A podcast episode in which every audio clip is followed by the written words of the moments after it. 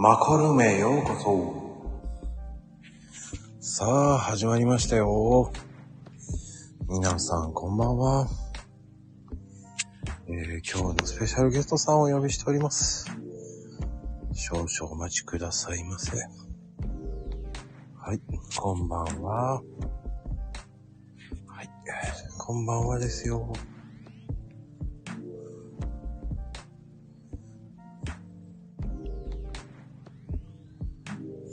はい、こんばんはです。少々お待ちください。はい。あ、どうもこんばんは、皆さん。はい、よろしく、カプチーノです。はいはいはい。さあ、ゲストさんお待ちしております。その中で。今日も、いや、でも今日はめちゃめちゃ暑い日でしたね。はい、こんばんは。はーい、こんばんはですね。いやいやいやいや、どうですか？はい、暑いですね、今日も。いや、なんでしょう？この死ぬほどの暑さは。はい、ゲストさん。今日のゲストさん、さやさんですよ。しまーす。お願いします。こんばんは。これ聞こえてるんですかね？え？聞こえてない。あれ？聞こえてるよ。聞こえて、えー、もうびっくりしました。だって返事してれば聞こえてるよね。そうですよね。もうなんか使い方がわかんなくてめっちゃもたもたしちゃいます。すごいお待たせしてすいません。全然？待ってないですよ。え、これはい。今スタートした感じですか？そうですよ。そんな、よかった。そんな3年も4年も待ってないですよ。大丈夫です。もうめっちゃ冷や汗かきました。え、そんな大丈夫ですよ。冷や汗かく、かくほどの番組じゃございません。改めまして、こんばんは。ご無沙汰しております。はい、どうも。どうですか、さよちゃん、最近？最近もう死ぬほど忙しくて、ほなんかちょっと朝も出没頻度が減っているっていう。また戻るんですけど、う。うん、うん、うん。もう、もうしばらく、今姉が日本に来日してて、うん、うん、うん。で、うちにずっと一緒に過ごしてるんですよ。今は実家に帰ってるんですけど、一緒に。二人で？そうなんです。あの子供たちを連れて、二人プラス5人、子供5人。うわー、じゃあ大変だ。もうね、毎日保育園。やばいっす。そりゃ大変ですね。でも自分たちが子供の時の方が激しかったような気がします。なんか激しいんですけど、今も十分。うんなん。かまだマイルドかもってちょっと思います。なんか私たちの方が木とか登ってたしな、みたいな。き、春でしたね。いや、普通に木も登ってたし、うん。川とか全然入ってたし、もうめっちゃ野生児だったんで、それに比べたら、なんか虫でキャーとか、まあ私も虫はすごい嫌いなんですけど、うん。ちっちゃいあの川とかで、キャーみたいなうん。若い子たちめと思って。でも毎日激しいです、本当に。でも、田舎って楽しいですからね。なんか子供は楽しいですよ。特に都会の子は楽しいかもしれないですね。なんかもう走り回れるし、うん。暴れても誰も、まああんまり暴れたら怒るんですけど、その暴れ方が尋常じゃないんで、ぐらいの暴れ方やったら怒んないんで、毎日走り回ってますね。なんか田舎すぎて本当に、めちゃめちゃ走れるっていうか暴れれるんで、うんうんうん。いや、でも、思い出っていうか、やっぱりでも、それぐらい元気の方がいいのかなそうですね。あと、あの、いとこちゃんたち、姉のとこの子たちが、やっぱあの、ハーフちゃんなんですよ。イタリアと日本の。うん。でも結構日本語すごいペラペラで、私こそ弁してたんですけど、全然イタリア語いらないじゃんみたいなぐらい、すごいペラペラなんですけど、なんかやっぱり片言で、すごいいい経験っていうか刺激になってそうです。ああ。それはそれでいいいいでしょうね。で、なんか一週間ぐらいだったら、あ、そんなことちっちゃい時にあったかなとかやと思うんですけど、うんもう2ヶ月ぐらい、今1ヶ月ちょっとかな、6月下旬にうちに来て、で、ずっと一緒にいてるんで、じゃあ結構仲良くなったり喧嘩もしたりしてるんじゃもうね、もう毎日喧嘩勃発やし、うん。毎日イチャイチャしてます、もイチャイチャなんだ。う。イチャイチャしてます。なんかカップルみたい。で、なんかもうんう、すごい懐いてくれてて、めいっ子ちゃんたちも。で、うち男3人で、あの、息子3人なんですけど、お姉ちゃんのところは、娘ちゃん2人なんですよ。なので、なんかね、うん娘がすごい欲しかったっていうか、まあ今も欲しいんですけど、女の子欲しかったんで、懐いてくれてめっちゃ可愛いんですよね。なんかめっちゃ言ってます。あの、お姉ちゃんに怒られた時とかにピュってこっち来るんで、で、なんかめっちゃイチャイチャするんですよ、私と。ああ、ああ。私、娘産んだかもしれん、みたいな。産んどったわ、って。うちの子だったわ、って言いながら、絡んでます、めっちゃ。ああ。でもいい経験ですね。それはそれで。いや、本当に楽しいです、毎日。でもね、やっぱりほら今、でもほら川の事故も今多いからね。あ、そうそうそう。ちょっとね、怖いですよね。でもね、私の時みたいにバチャバチャもう入れないようになってて、うんなんか家の前に川があるんですけど、うん。うん。私の時はもう普通に川に降りて遊んでたんですよ。なんか川の中にザブザブ入って遊んでたんですけど、今はちょっと、まあ綺麗じゃないし、もう、なんか草とかも生えてて危ないんで、もう降りたりは絶対 NG にしてて、うんうん。なので、なんか、ちょっとやっぱ、じ、時代が違うっていうか、まあ、田舎は田舎なんですけど、私たちの時とはちょっと違うなっていう感じですかね。なんか学校帰りとかに、大きい川とかに普通に降りたりしてたんですけど、うんダメだったんですけどね、危ないから。でもで普通に入ってましたね、みんな。でもね、川って言っても本当に地味に怖いからね。ほら、あ怖いですよね。上の流れと下の流れは違うから、うんうんうん。だから結構あと、急にね、足取られたりしますもんね。急にポコって深くなってたりとかして。うん、だから亡くなる人も多いからね。ねえ。なんかなんですけど、毎日、あの、プール、家に、あの、スライダーみたいなやつを、父がね、あの、子供たちがした祖父が、もう置いてくれてて、で、なんか朝からせっせと水張って遊べるように温めといてくれるんですよ。うんうんうん。毎日スライダーしながら、めっちゃ喧嘩。誰が滑るかで。も う飽きひんのかなって思います、本当に。いや、それが楽しいんですよ。いやね、ほんと。で、なんか毎日喧嘩するのにまたやんのかよ、同じ内容で、みたいな。で、喧嘩で泣いた人がもうやめちゃうみたいな。もう上がってやるみたいな。お風呂入ってやるみたいな感じで、うん。わたわたわたっていう。家の中びっちゃびちゃみたいな。もう毎日、家の中ドロドロでびちゃびちゃみたいな感じですもうんうん。またそれが楽しいんでしょうね。ん。ね。ええなんか懐かしいって感じです。でもそういう風な、その思い出って、夏休みの思い出っていいですよね。そうですね。もう結構物心ついてる。あうち今、8歳、もうすぐ6歳、3歳なんですよ。なので。すごいな。ち上の子今ね、3年生なんですよ、小学校。はいはい。だからもうね、覚えてると思うんで、ねいいなと思って。いや、あの、すいません。覚えてますよ、大人になっても。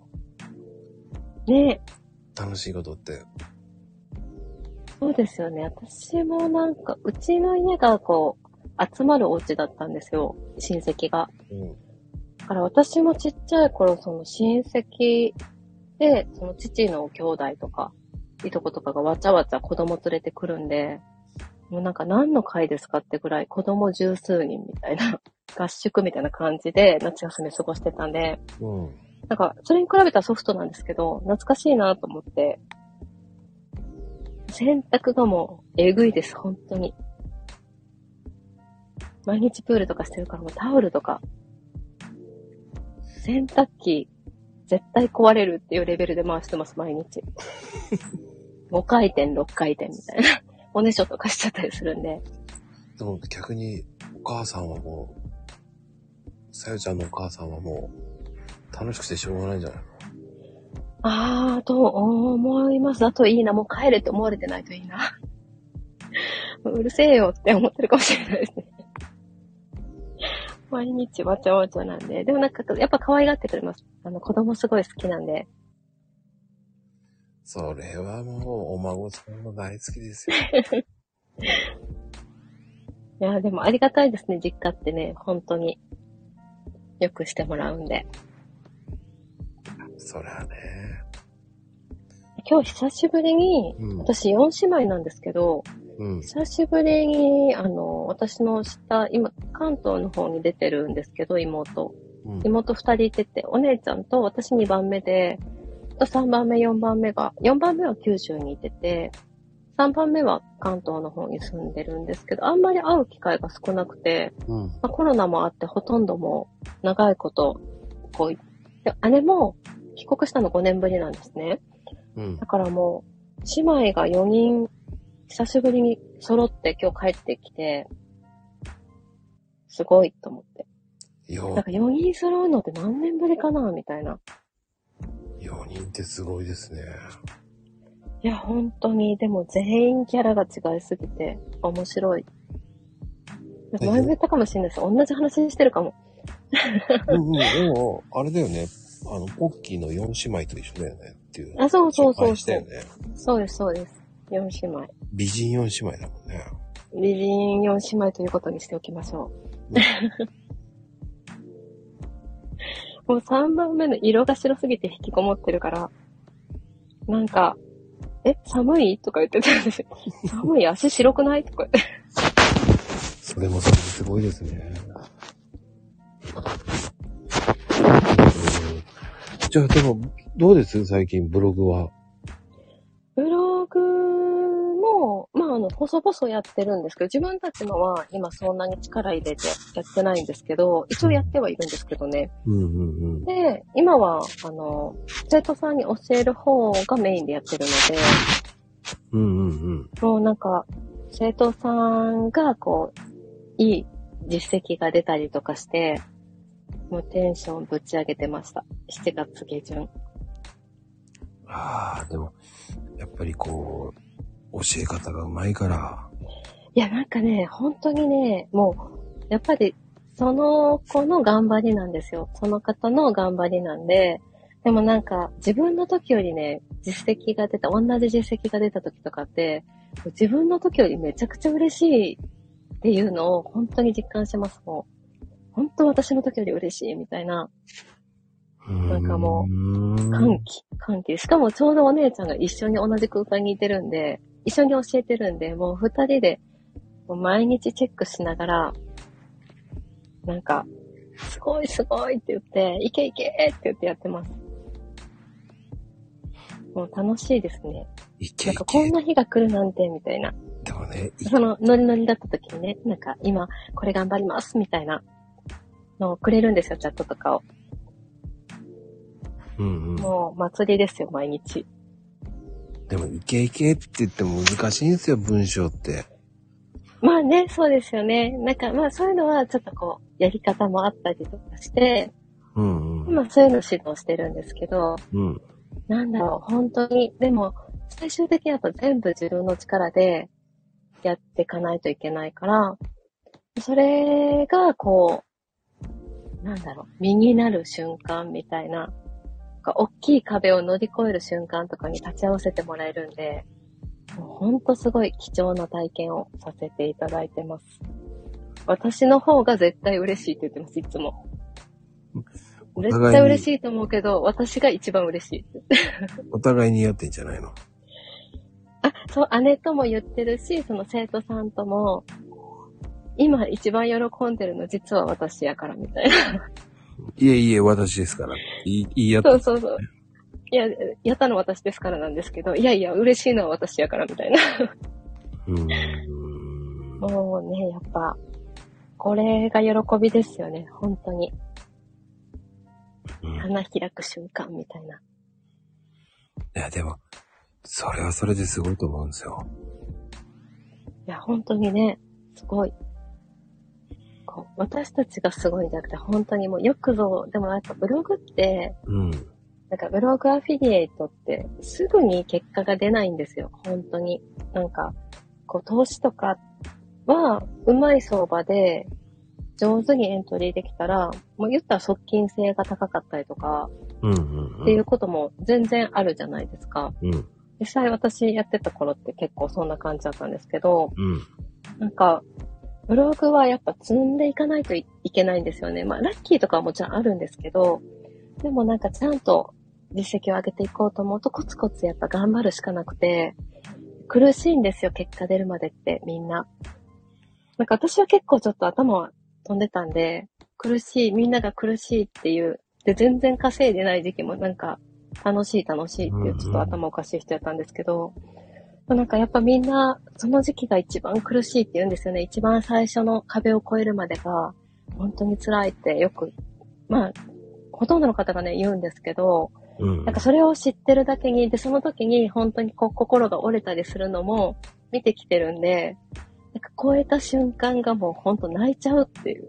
もう私も泣いちゃうって感じです。本当に。もうなんか、祝おうっていう、なんかもうパーティーしようみたいな。だあの、簡単に言うとね、そんなすぐに結果は出ないものですもんね。そうなんです。まあ、何事もね、そうなんですけど、私もなんか今までやってきてうまくいったものってみんなそうだったなって、まあ今となっては全部そうだなって思うんですけど、うん。本当にね、あの、大人になってそこまで努力することって減ってくるじゃないですか、学生の頃に比べたら。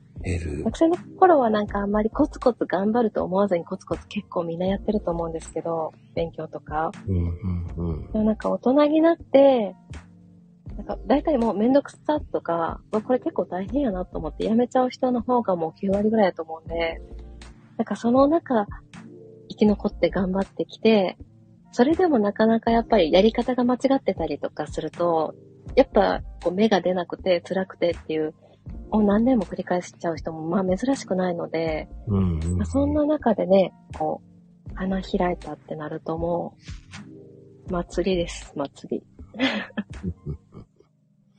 嬉しいですよね。こっちが本当に嬉しい。もう、まあ、ありがとうございますって感じです、本当に。こう、貴重な経験を一緒に共共感というか共有させていただいてありがとうございますって感じですよね。うーん。なんかつ、もうついてきてくれたことも嬉しいし、もう何より本当に報われてくれたことが嬉しいって感じですよね。そういうのって大事だからね。本当にね、なんかそういう経験って、また次のそういう経験を生む活力になるんで、絶対大事ですよね。であの、コツコツって言うじゃないですか。うんうんうん。いや、でもあれが一番すごいと、それがね、本来の大事なんですよね。本そうなんです。私、もう本当に努力することとかがめちゃめちゃ苦手なんですよ。本当に、えーあの、うん何もしたくないですよ、本当は。もう何もせずに生きていくために今頑張るみたいな。究極の怠け体質なんで、頑張るのとか、うん。なんか頑張ってる人を見て、じっとか、まあそんなんやってとかは全然思わないですけど、頑張ってる人って本当に素敵だなと思うんですけど、私自身がすんごい怠け者なんですよ。もう何もしたくない。本当に何もしたくない。漫画しか読みたくないみたいな。寝て過ごしたいとかね、結構そういう、あの、本音？本音っていうか、私の本質それなんで、うん。実際はなんか、そのために今頑張ってるんで、まあそんなに怠けてる時間って取れないんですけど、本当に？怠けるためだけに頑張ってます。ああ、でも、でも、その、それがでも、素直でいいと思うよ。それが、あの、本来の姿だよね、みんなが。いや、本当にね、あの、もう綺麗事なんですよ。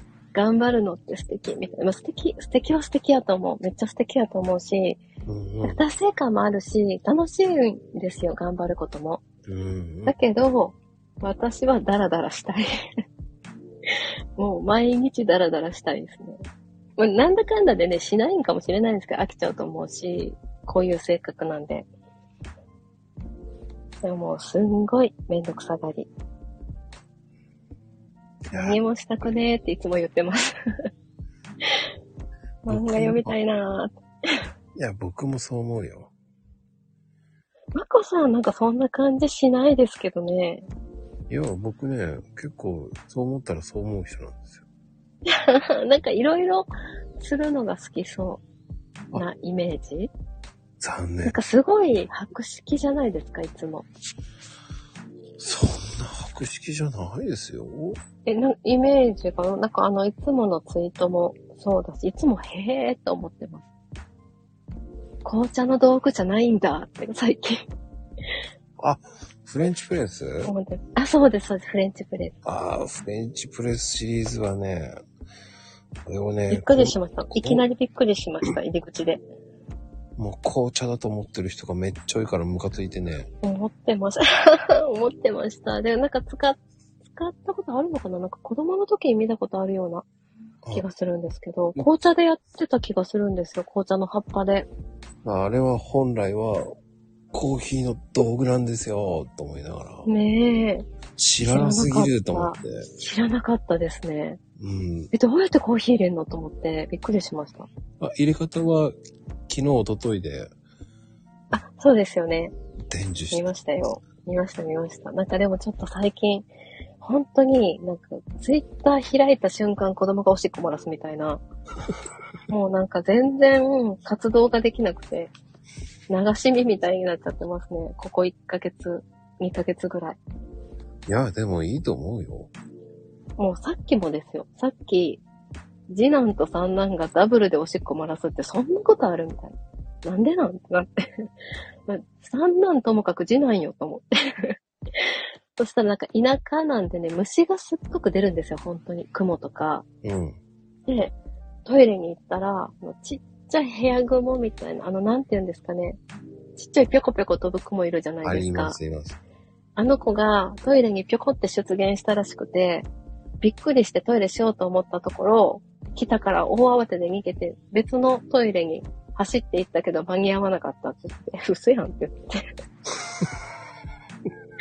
その前、昨日は、三男がトイレにあの座らせたら、壁にそのちっちゃい、雲じゃなくてあのちっちゃい、なんだろう、名前もわかんないんですけど、あの、虫？虫がいたらしくて、本当に鹿みたいなやつ、ちっちゃい、なんか名もな、名もないことないんでしょうけど、名前も知らない虫がいて、びっくりして体を反らして、その辺に飛ばすっていう、もう、それはないわって。トイレ掃除ばっかりしてます、本当にもう。なんでだよって。さっきも、そう、連続で、おしっこおしっこって、ストーンって言って、お姉ちゃんに手伝ってもらって、わっちゃわっちゃしてました、もう。でもさもう寝てって言って。まあでもね、男の子は、そうなるよ。そう、いやーそうな、そうなるんですかね。でもなんか都会っ子だからもうちっちゃい虫でも、まあ私が虫あんま好きじゃないのもあるかもしれないですけど、本当にね、ちっちゃいあの小映えとかでもキャーみたいな、もう、キャーってなって、お味噌汁ひっくり返すとか、もうはぁっていう。あっちがキャーだよみたいな。でもね、そうなると子供もそうなっちゃうから。そう。で、なんかね、だんだん、次男はちょっと強くなってきて、パチンってやるんですけど、うんうん。それをご飯中にやるからひっくり返す。また怒られるみたいな。今いいからって言って。あ彼らも生きてるからって言いながらママもパーンやるんですけど、うーん。まあでも、それはすごく面白いな。いやーなんかね、もう、わちゃわちゃ、もう本当にうん、何もほんと何もしたくないっていうか、いろいろやりたいことがいっぱいあるのに何もできない。まあまあ、なんか日々が過ぎていくって感じですね。いやなんかそれの中で仕事も一応しないといけないし、うんうんうん。でもやる暇がなくて、なんか隙間を縫ってやるみたいな感じですかね、今。それが大事なんじゃないの？隙間でやれるっていうのが大事だと思う。いやーね、もう隙間でやらないと死亡ですもんね。本当に。うん、でもそれができるってことは、すごくいいと思いますよ。できてるのかな？なんかもうでき、できてる風っていうか、頑張ってます。いや、それができるから、こう、余裕があるんですよ。余裕ありますか？必死ですよ、もう毎日。でも、以前に比べたら余裕だと思いますよ。そういうのに。あ本当ですか？うん。私、そんな感じなんだ。あ、なんかね、上半期は基本的にその業界がすっごい忙しいんですよね。だから、上半期本当に忙しくて、特に今年すごい忙しかったんで、なんか、何回か死ぬかなって思いましたよね。今年は。私今度こそ多分死ぬって思いながら、5月ぐらいとかを乗り越えてました。でもすごいなぁ。ブログってすごいなと思うんですよ。ブログですか？ブログは、うん、なんか夢がありますよね。僕はできな面い。白いです、すごい。僕はできないですけど。え、でも、まこさんやってたんですね。アメブロやってたんですよね。うんもうやりたくない。もう無理。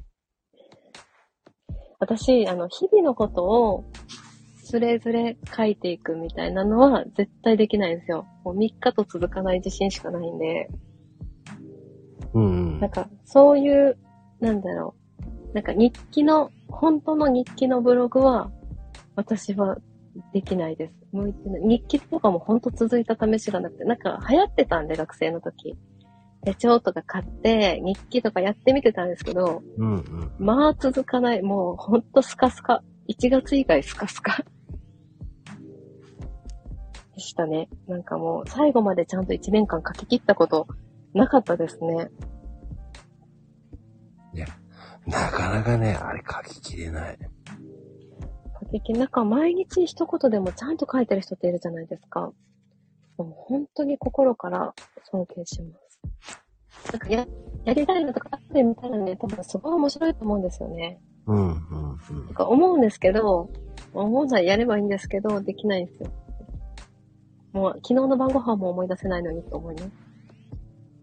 まあでもさ、それが子育てもやりながらだから、いや、今日はご飯どうしようって言いながら考えながらやってるわけじゃないですか。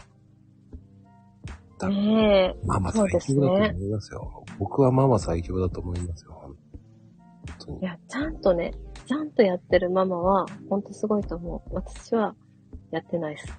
うち旦那が、もう神なんで、私はやってないです。あーい、さやちゃん。あこんばんは。こんばんは。はじめまして。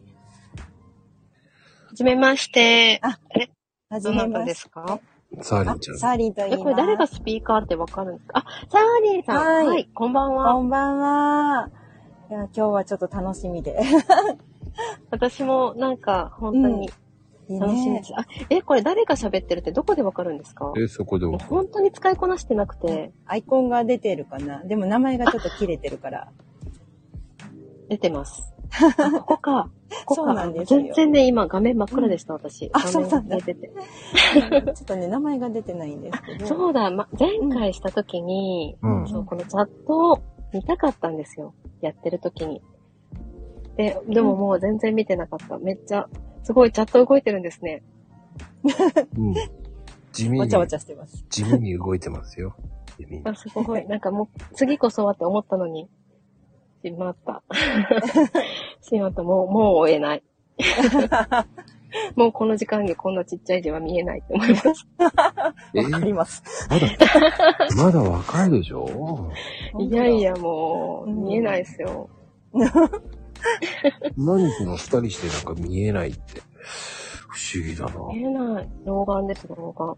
え、私ももう最近ちょっと来てますね。ええ近いものがちょっとぼやける。そう、遠くは見えるんですよ。そうそうそう。近くっていうか、スマホの字が見えない。あ、でも、さよちゃんまだ若いんじゃないかな。いや、そんなにね、若くない。若い風です。若くないんです。そう、実はさよちゃん言ってるんですよ。実はね言ってるって、そうなんですよ。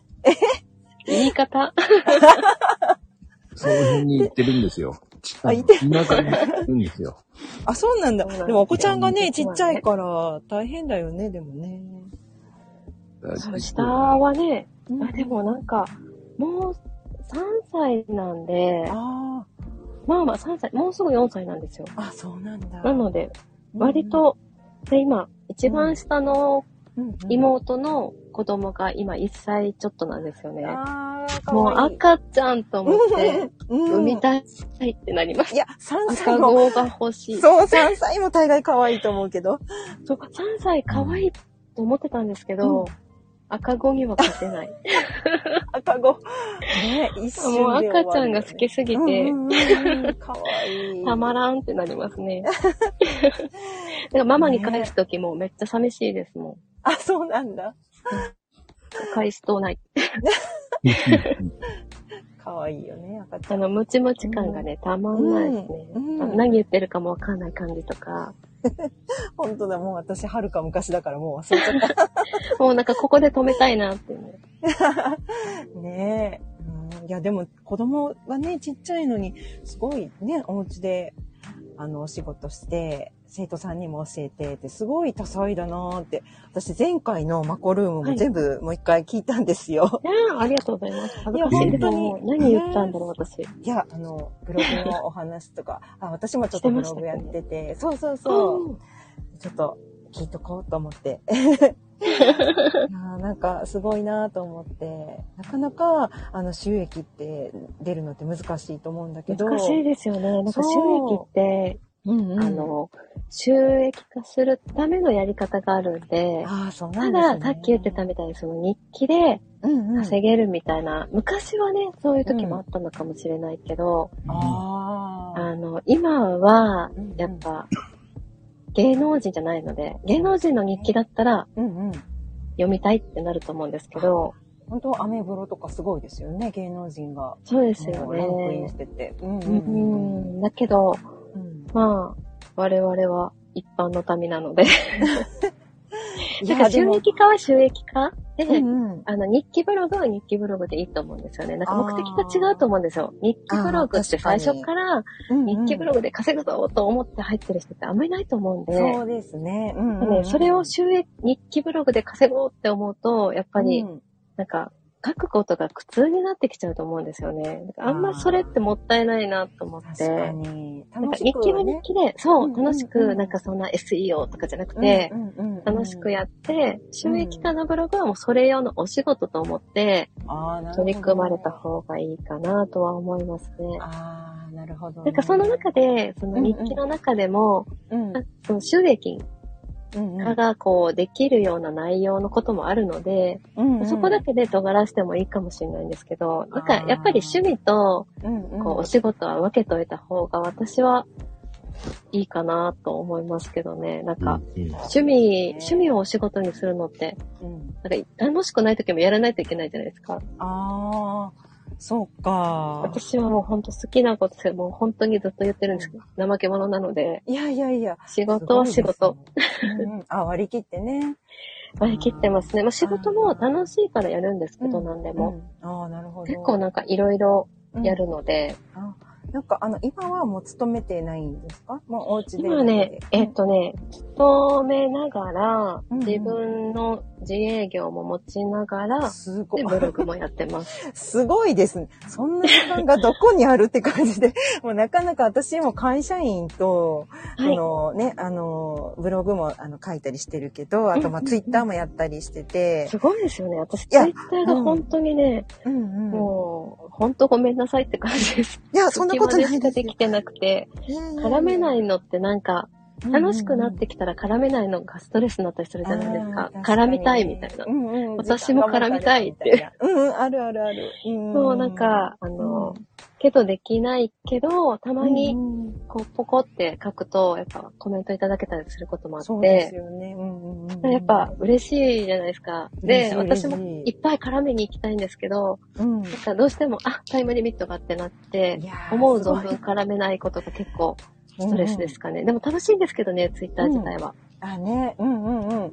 いや、なかなか本当に時間がないなって感じですよねい。や、本当になんか、うん、いつも追われてます。うん欲張りなんです、すっごく。なんか何もやりたくないとか言いながら めっちゃ欲張りなんで、なんか、でもそんな中で、あの、ブログを書いたりとか、あの、自分の事業もするっていうなんか、ある、なんかやり方とか、あるんかなと思って、なんかもう聞きたいなって。そうですね。でもやっぱ朝活とかある程度、り。うんなんかは犠牲にしないと時間って作れないので。うん、メリハリですよね。うん本当に。ブログ、収益化の方はね、やっぱ、ライターさんにお願いしたりとか、うんだ。もちろんね、していきます。うんうんやっぱ自分で何十記事も、いやねう、なかなか時間が難しいんで、うんうんうん。やっぱりあ、の、書いてもらって、まあ、あの、丸投げとかじゃないんですよ。丸投げっていうか、まあ、あの、何を丸投げというかなんですけど、うんうんうん、あとよろしくみたいな感じじゃないんですけど、こういうコンセプトでこういう風にっていうのは。そうそうそうそう、あの、指示とか、うんうんあとその指示出す人がいたりとかね、するんですね。あーなるほどうんうんあの、チームでも運営してるので、あでも今はもう姉も一緒にややってるんで、チームで。すごい。そうなんかこれをやる人、記事書いてくれる人みたいな、組織みたいな感じなんで、会社み、会社っていうか、いや、すごい。まあ、会社みたいな感じです。組織、組織にしてるので、なるほど。すごいねすごい。もう事業を起こしているっていう感じですあね。そうです、そうです、本当に。なんかもう授業はいろいろうん、本当に、そそんな感じですね。ああ、なんかね、そういう風にな、育ったらいいなとは思うんですけどね。う んやっぱコツコツやらないとなって。うん、なんかね、やっぱブログの収益化は、うんうんうん。ちゃんとしたやり方があるんで、いっぱいあるんですけど、うんうんうん。なんかあの、地元の無料の情報もいいものってたくさんあるんですよ、実は。うんうんだけ、ど、何が正しいかを判断するのが難しいんです、すっごく。そう、前回のコルームでもおっしゃってましそたうそうなんですよ。これがね、うん本当に難しくて、で、別になんかこう、コンサル入って合わなかったって人もまあ、いるじゃないですか。話いっぱいなんか聞くんですけど、いそれってね、うんうんそのやり方が一概に間違ってたとは限らなくて、なんかその、合わなかった、うんうん合う合わないもあるし、その先生の合う合わないもあるし、うんうんうん。なんかそのノウハウもね、やっぱ日進月歩なんで、変わるんですよね、すっごく。だから、なんかやっぱ本質的なところとか、うんうん、正しい方向を向いてないと、こう、うん。1000記事書いたら絶対収益化できるかって言ったらそういうわけでもなくて、うん。いや、もう、大変。うんあの、なんかね、やり方、本当に、うんあの、正しい方法を正しい順番でやれば、どうんうん。結構再現性は高いんですけど、それがなかなかね、習得するのが、うん難しい、まあ、ね。結構難しいです。独学でね、やってる人もうんまあいますけどね、私はやっぱり習う、自分がもう習う一択ですぐ先生つけて、うんうん、あの、つけてというか、もう先生お願いして教えてもらってたので、うん。やった結果、私も最初自分でちょっと始めたんですよ。で、うん。やってみて、すぐ、これ、結構自分でずっと調べながらやるの大変だなと思って、うん、うん。私すっごいその辺鼻が利くんですよね。なんか自分で授業もやってたりするので、すごい。かこう、自分ん、自分でするのは結構好きなんですよ。いろいろ調べるのも大好きなんですけど、うん、うん。だけどなんか、それが、果たして正しいかどうかみたいな、やっぱところはうん考える癖があって、うん、うん。なんか、趣味だったらね、じひたすら自分でやるのも全然、私ネイルとかすごい好きで、あの、ネイルはもう全然独学で勝手にやってるんで、プロから見たら、はーんっていう感じだと思うんですよ。で、近くであんま見ないでくださいみたいな。ちょ、ちょっと引きでお願いしますみたいな感じなんですけど、うん、うん、うんうん。でもなんか、そういう本当に趣味だったら、どこまでも自分で探求したら楽しいかなと思うんですけど、なんかこう、もう、プロはそうかもしれないけど、私はこうしたいのみたいなのあるじゃないですか。あるある。うん、うん。そうだけど、もし収益化とかビジネスってなると、まあビジネスですよね。最短距離、そうです、そうです。もううん最短距離でやる、やらないメリットってないと思うんですよね。うん、確だって。稼ぎたいっていう目標があるから、うんうん。だったら、なんかうん自分でこう、瞑想する時間って、まあ、あの、自己満にしかなんないかなっていうのがあって、まあ、これ考え方はいろいろやと思います。でも私は結構そういうタイプなんで、うん。ビジネスでやるものはもう、とっとと習うみたいな。うん。なるほどね。目目的にやります。だから、どうしたいのかなっていうのが一番最初で、うんうん。そのためにどうするか。で、最初ね、私も本当に独学で稼いでる、うんうん。まあ、稼ぎましたみたいな人いっぱいいるんで、いるいる。そういう人の見て、うん見よう見真似でいろいろ調べて、うんうん。で、なんかその自分でワードプレス立ち上げて、みたいなサーバー契約してとかってやったんですけど、で、アドセンスまではやったんですけど、い。はいはい。これ結構めんどくさいなと思っちゃって、確かに。聞いたら一発かなみたいな。ああ、確かにね。で、なんかアドセンスとかも最初って自分で何が正解なのか分かんなかったんでわ、かんないわかんない。なんか何記事書いたらとかも人によって全然違うじゃないですか。うんうん。あのなんか何が本当なのか分かんないなりにやってたんですけど、うんうん。なんか、もう、まあ、聞けば一発ですよね、本当に。1ヶ月かかって調べることも、うん。10秒で解決みたいな。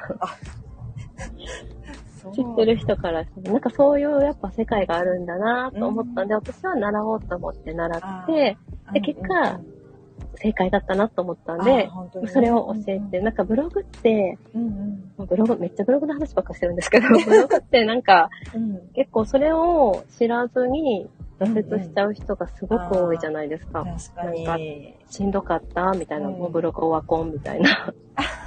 あれで稼げるなんか嘘だみたいな。いやね、でもすっごいいっぱいいろんな人が参入してるし、そうそうどの分野選んでも、まあすごい人たちがいっぱいだから。いっぱいいますもんね。そう、なかなかに。上位表示って難しいんだろうなとは思うんだけど。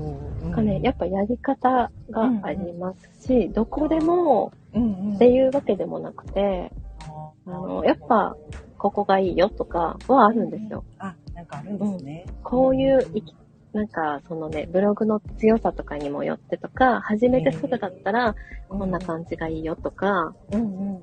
まあ本当にね、すっごいいろいろあるんですよ。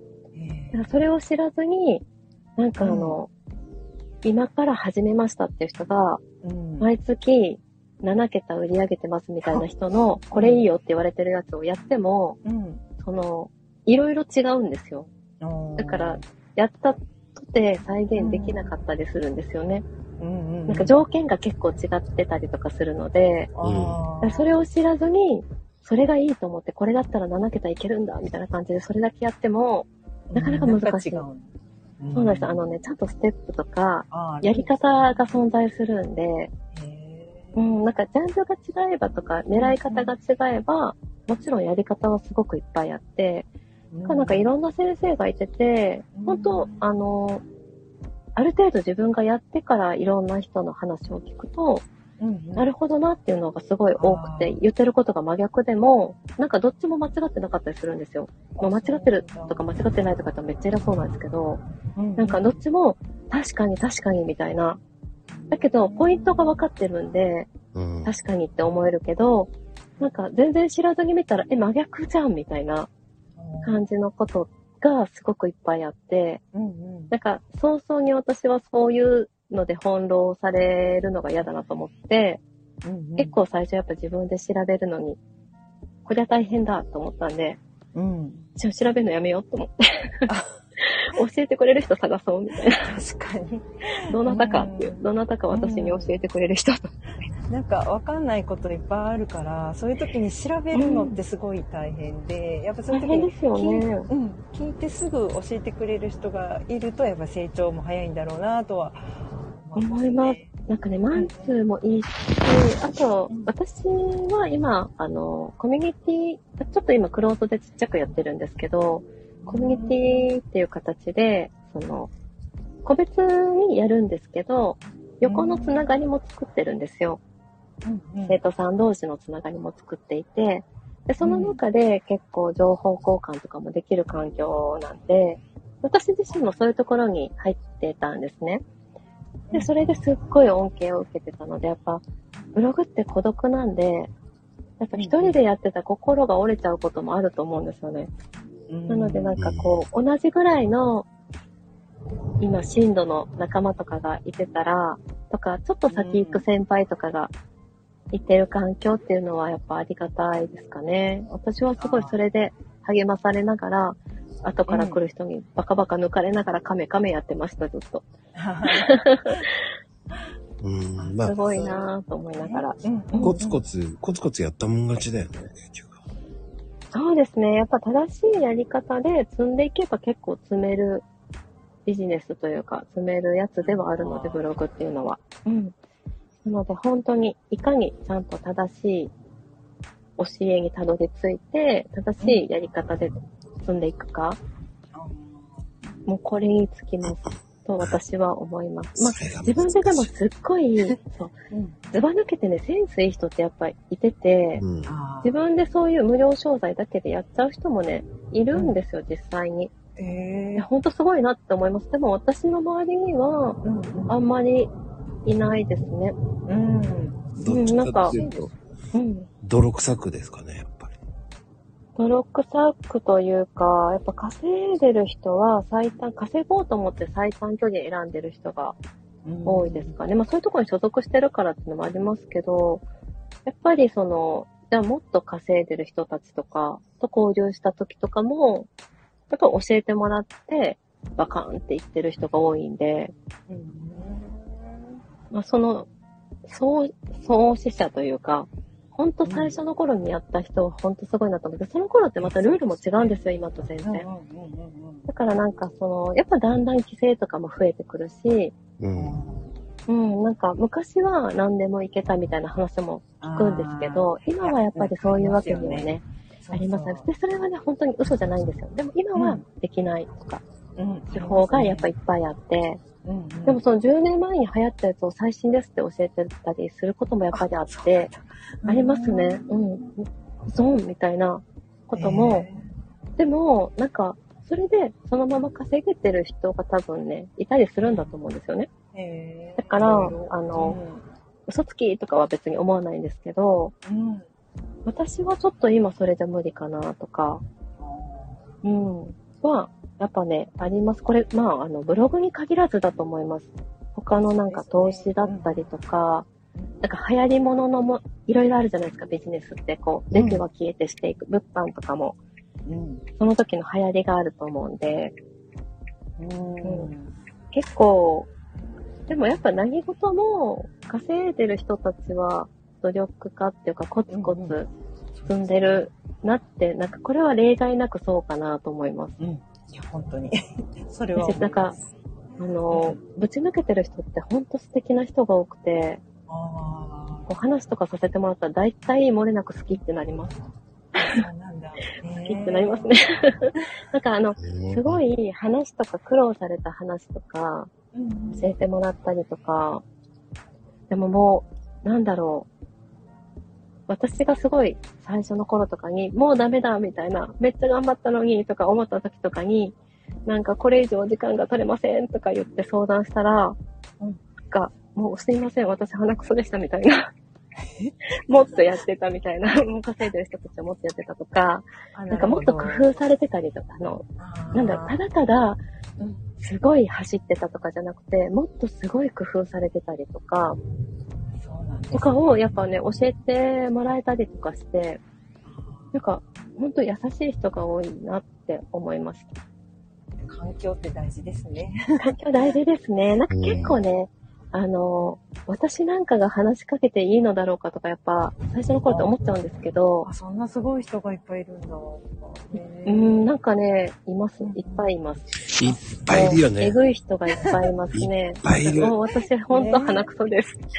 いやいやいやいやそんなわけないいや、でもね、サンタは鼻くそじゃないと思います。ねえすごいですよね本当それがね、さらりと言うからすごいんだよ。いや、なんかね、ほんと上には上がいて、まあでも、なんかその、でも人間なんですよ、ちゃんと。そういう人たちも。そうなん。かこういう人たちって神なんだろうなって結構思う、思っちゃうんですけど、実際にあったら神じゃなかったとか。そう、あの、ちゃんと実在してたみたいな。いや、AI じゃなかった。本当にね、そう、ブログって、キリがないっていうのもわかるし。人間だった。そうです。なんか実在するんだとか、なんかやっぱありますね。すごい人はすごいですよ、ね。すごい人はすごいです。でもなんかね、私が出会ったすごい人たちはみんな、もうぶち抜けていい方ばっかりで、人間性とかも本当に半端ないですよね。半端ないですね。なんかあの、向き合い方とか、考え方とか、何よりももう本当にうんいい人が多い。あ人としてこうできてるっていうか、あ。の、すごいなーっていう尊敬できる方がやっぱ多いですかね。なんか刺激受けるし、こうなりたいなーみたいな。うん。なんかやっぱり頑張って結果出されて、満たされて、で、それを伝えてる方って、なんか、それを独り占めしようって人もいっぱいいると思うんですよ。だけど、なんかそういう関われる方ってやっぱそれを伝えてる方が多いので、あ、そうですよね。やっぱりなんか素敵な方が多いですね。あーうん。もういつも、か、なんかすぐファンになります。これっぽい人みたいな感じです。いや、わかります。うんうんうん。いや、なんかいろいろと教えてもらってありがとうございます。ああ、全然なんかもう、なんかほんとどうでもいい話しかしてないかもしれない。いやいやいやい 私が鼻くそという話しかしてないかもしれない。や、全然です。いや、めっちゃ、やっぱサリンちゃんはすごいなっていうね。ねえ私ですか？うん、本当に。いやいやいや、全然ですよ。そういうこうね、こう、うん。聞けるっていうのが大事だと思うし。いや、本当そうですよね。なんか、うん。こう、やっぱ多くの人がこう、プライドが邪魔して聞けなかったり、恥ずかしがり屋さんで聞けなかったりとかするじゃないですか。ああ。もったいないなと思って、ああ、そうですね。うもう全然なんか突っ込んで聞ける人ってうん。すごいですよね。それだけですごいなっていうかあ、、そうなんですね。うん、結構もう恥も外部も捨てて聞いちゃう方ですけど。私もそうです。うんあの、すぐ懐きます。でも得しますよね、そういう方がね。そうですね。うなんか、やっぱいいこと多いですようね。んうんうん。でもね、うん聞でも聞いたもん勝ちだよね。あうん、あ。本当に。でも、なんかサーディンさんがこうやってうん聞いたことによってこの会話をうん他の人も聞けるわけじゃないですか。あだからなんか勇者ですよね、聞いてくれる人ってこう。あ。私も他のところのリスナーとかで、うんこうんうんう、スタイフに限らず、スペースだとか、あんま出現しないんですけど、うん。なんかこう、YouTube とか聞いたときに、うんうん、参加してる人のおかげで、いろんなことが聞けたりするじゃないですか。あ、だからあの質問者さんのおかげで。してくれた質問に答えてくれてたりとかしてたら。なんか、うわ、それ私も聞きたかったみたいなのとかって聞いてくれた人も好きってなりますよね。もうすぐ好きってなる。そうですね。やっぱこう、あの、聞かないとわかんないことっていっぱいあるからですね。ねえ、本当に本当に。うんうんうん聞いたもん勝ちですよね。いや、それで僕もその聞いて知識は入ってくるんですよ。ああ、うん確かに。うんうん。うん。うん。じゃあ聞いてよかった。うんうんちょっと私も頑張ります。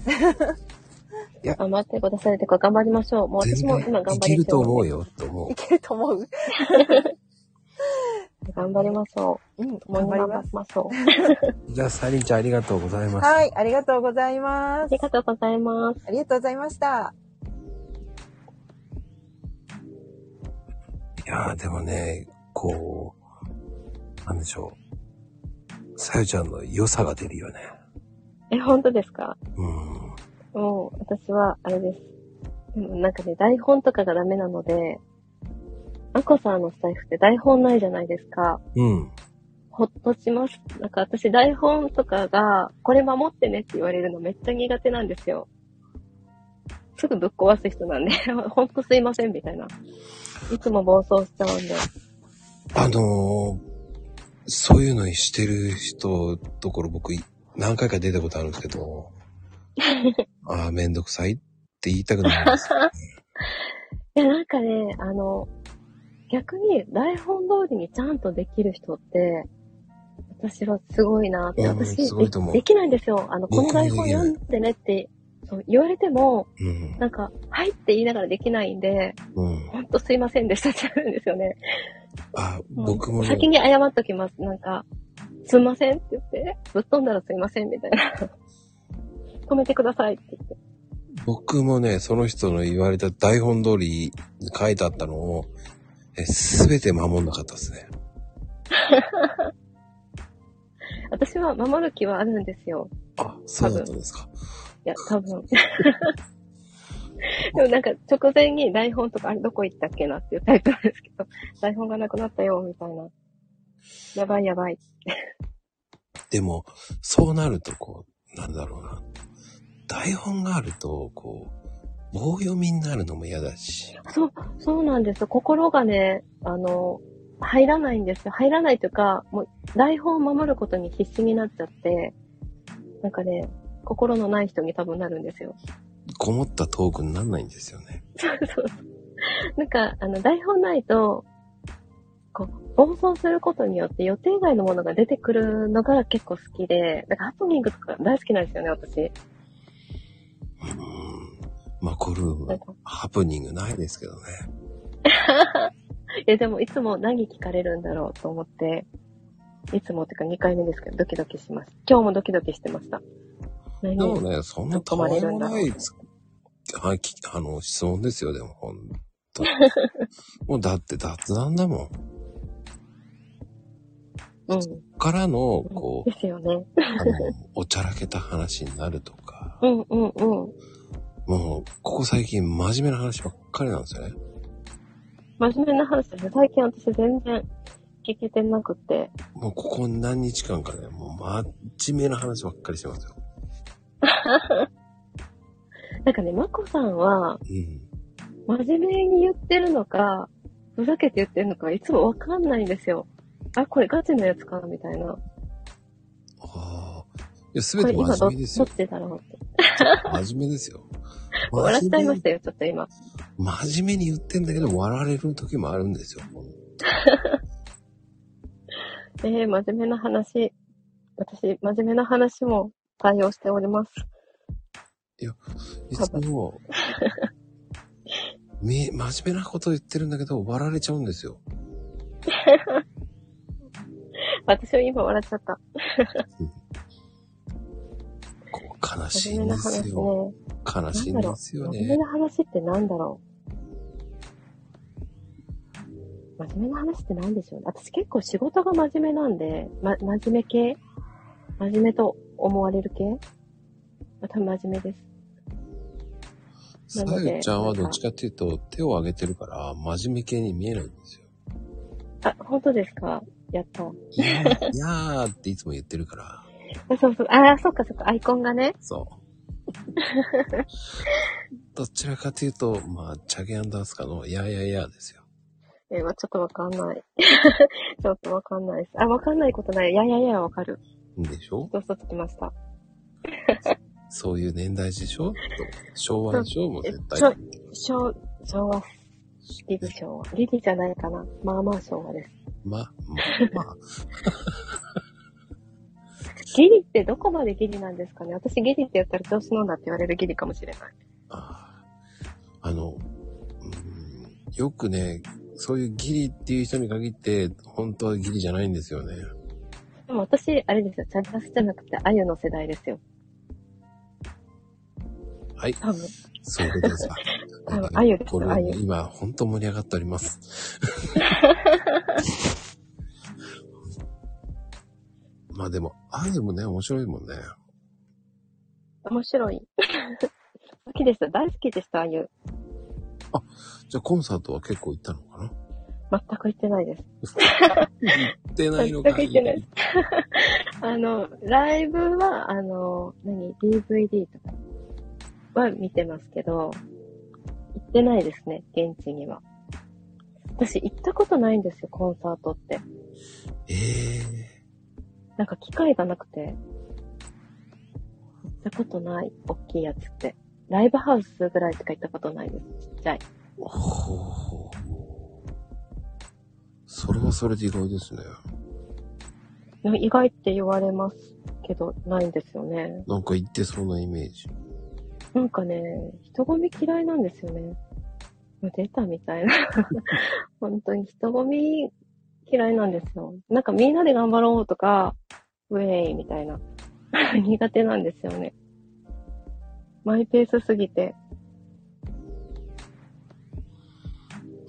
だからライブ行きたいとか言うんですけど、いざ多分チケット取って行く日が近づいてきたら徐々にテンションが下がってくるタイプです。で、行きたくないってなっちゃうんだ。うん、で、多分行ったらウェイってやるんですけど、どっちやねん。行ったら行ったでウェイってなるんですけど、私予定決めるのとか本当に苦手で、前もって、この日になんかすごい予約取れないお店とかあるじゃないですか。3ヶ月先までいっぱいですみたいな。で、3ヶ月後になんかね、近くにあるんですよ。大阪の近所に、串カツ屋さんかな？なんか本当に何ヶ月も先まで取れないっていうところがあって、うん。私は行ったことないんですけど、なんか行った人がみんなすごい、美味しかったよって言ってくれるんですけど、でも3ヶ月後に私が焼き焼肉じゃないわ、串カツ ?3 ヶ月後の私が食べたいかどうかわかんないじゃないですか。出なたん。か。今日お茶漬けの気分なのにみたいなとか、今日焼肉行きたかったのにみたいな。いや、串カツかいってなるじゃないですか。いやー、出た。わがまま。で なんか、うわ、串カツに合わせてちょっと調整しなみたいなのがダメなんです。今焼肉食べたいみたいなタイプなんで、今行きたい。で、あのあ、かんたです、あかんたです。よ、予感、予約じゃなく、並ぶんだったら OK なの？あ、並ぶの OK ですよ。今食べたいから、まあしょうがない、これは並んでろうっていうのは OK なんだ。全然 OK です。でも死ぬほど食べたい、並んでまで死ぬほど食べたいとかあんまりないかもしれない。今食べたいから、1時間後にもう焼肉のテンションじゃないかもしれないじゃないですか。ああ、でもそういうさよちゃんって、焼肉行ったら、こう、焼肉行ったらさ、はい。ご飯は食べる？食べないどっち？ご飯食べます。しそご飯食べます、しそご飯。なんだよ、そのしそご飯。初めて聞いたな。いつも行く焼肉屋さんで、いつもしそご飯です。中にしそが入ってんの？ご飯と。あの、し、しそ？ゆ、ゆかりってあるじゃないですか。なんかふりかけの。うんうんうんうんうん。あれが、あれの混ぜご飯があるんですよ。ほほほほほ。いつもしそご飯を食べますね。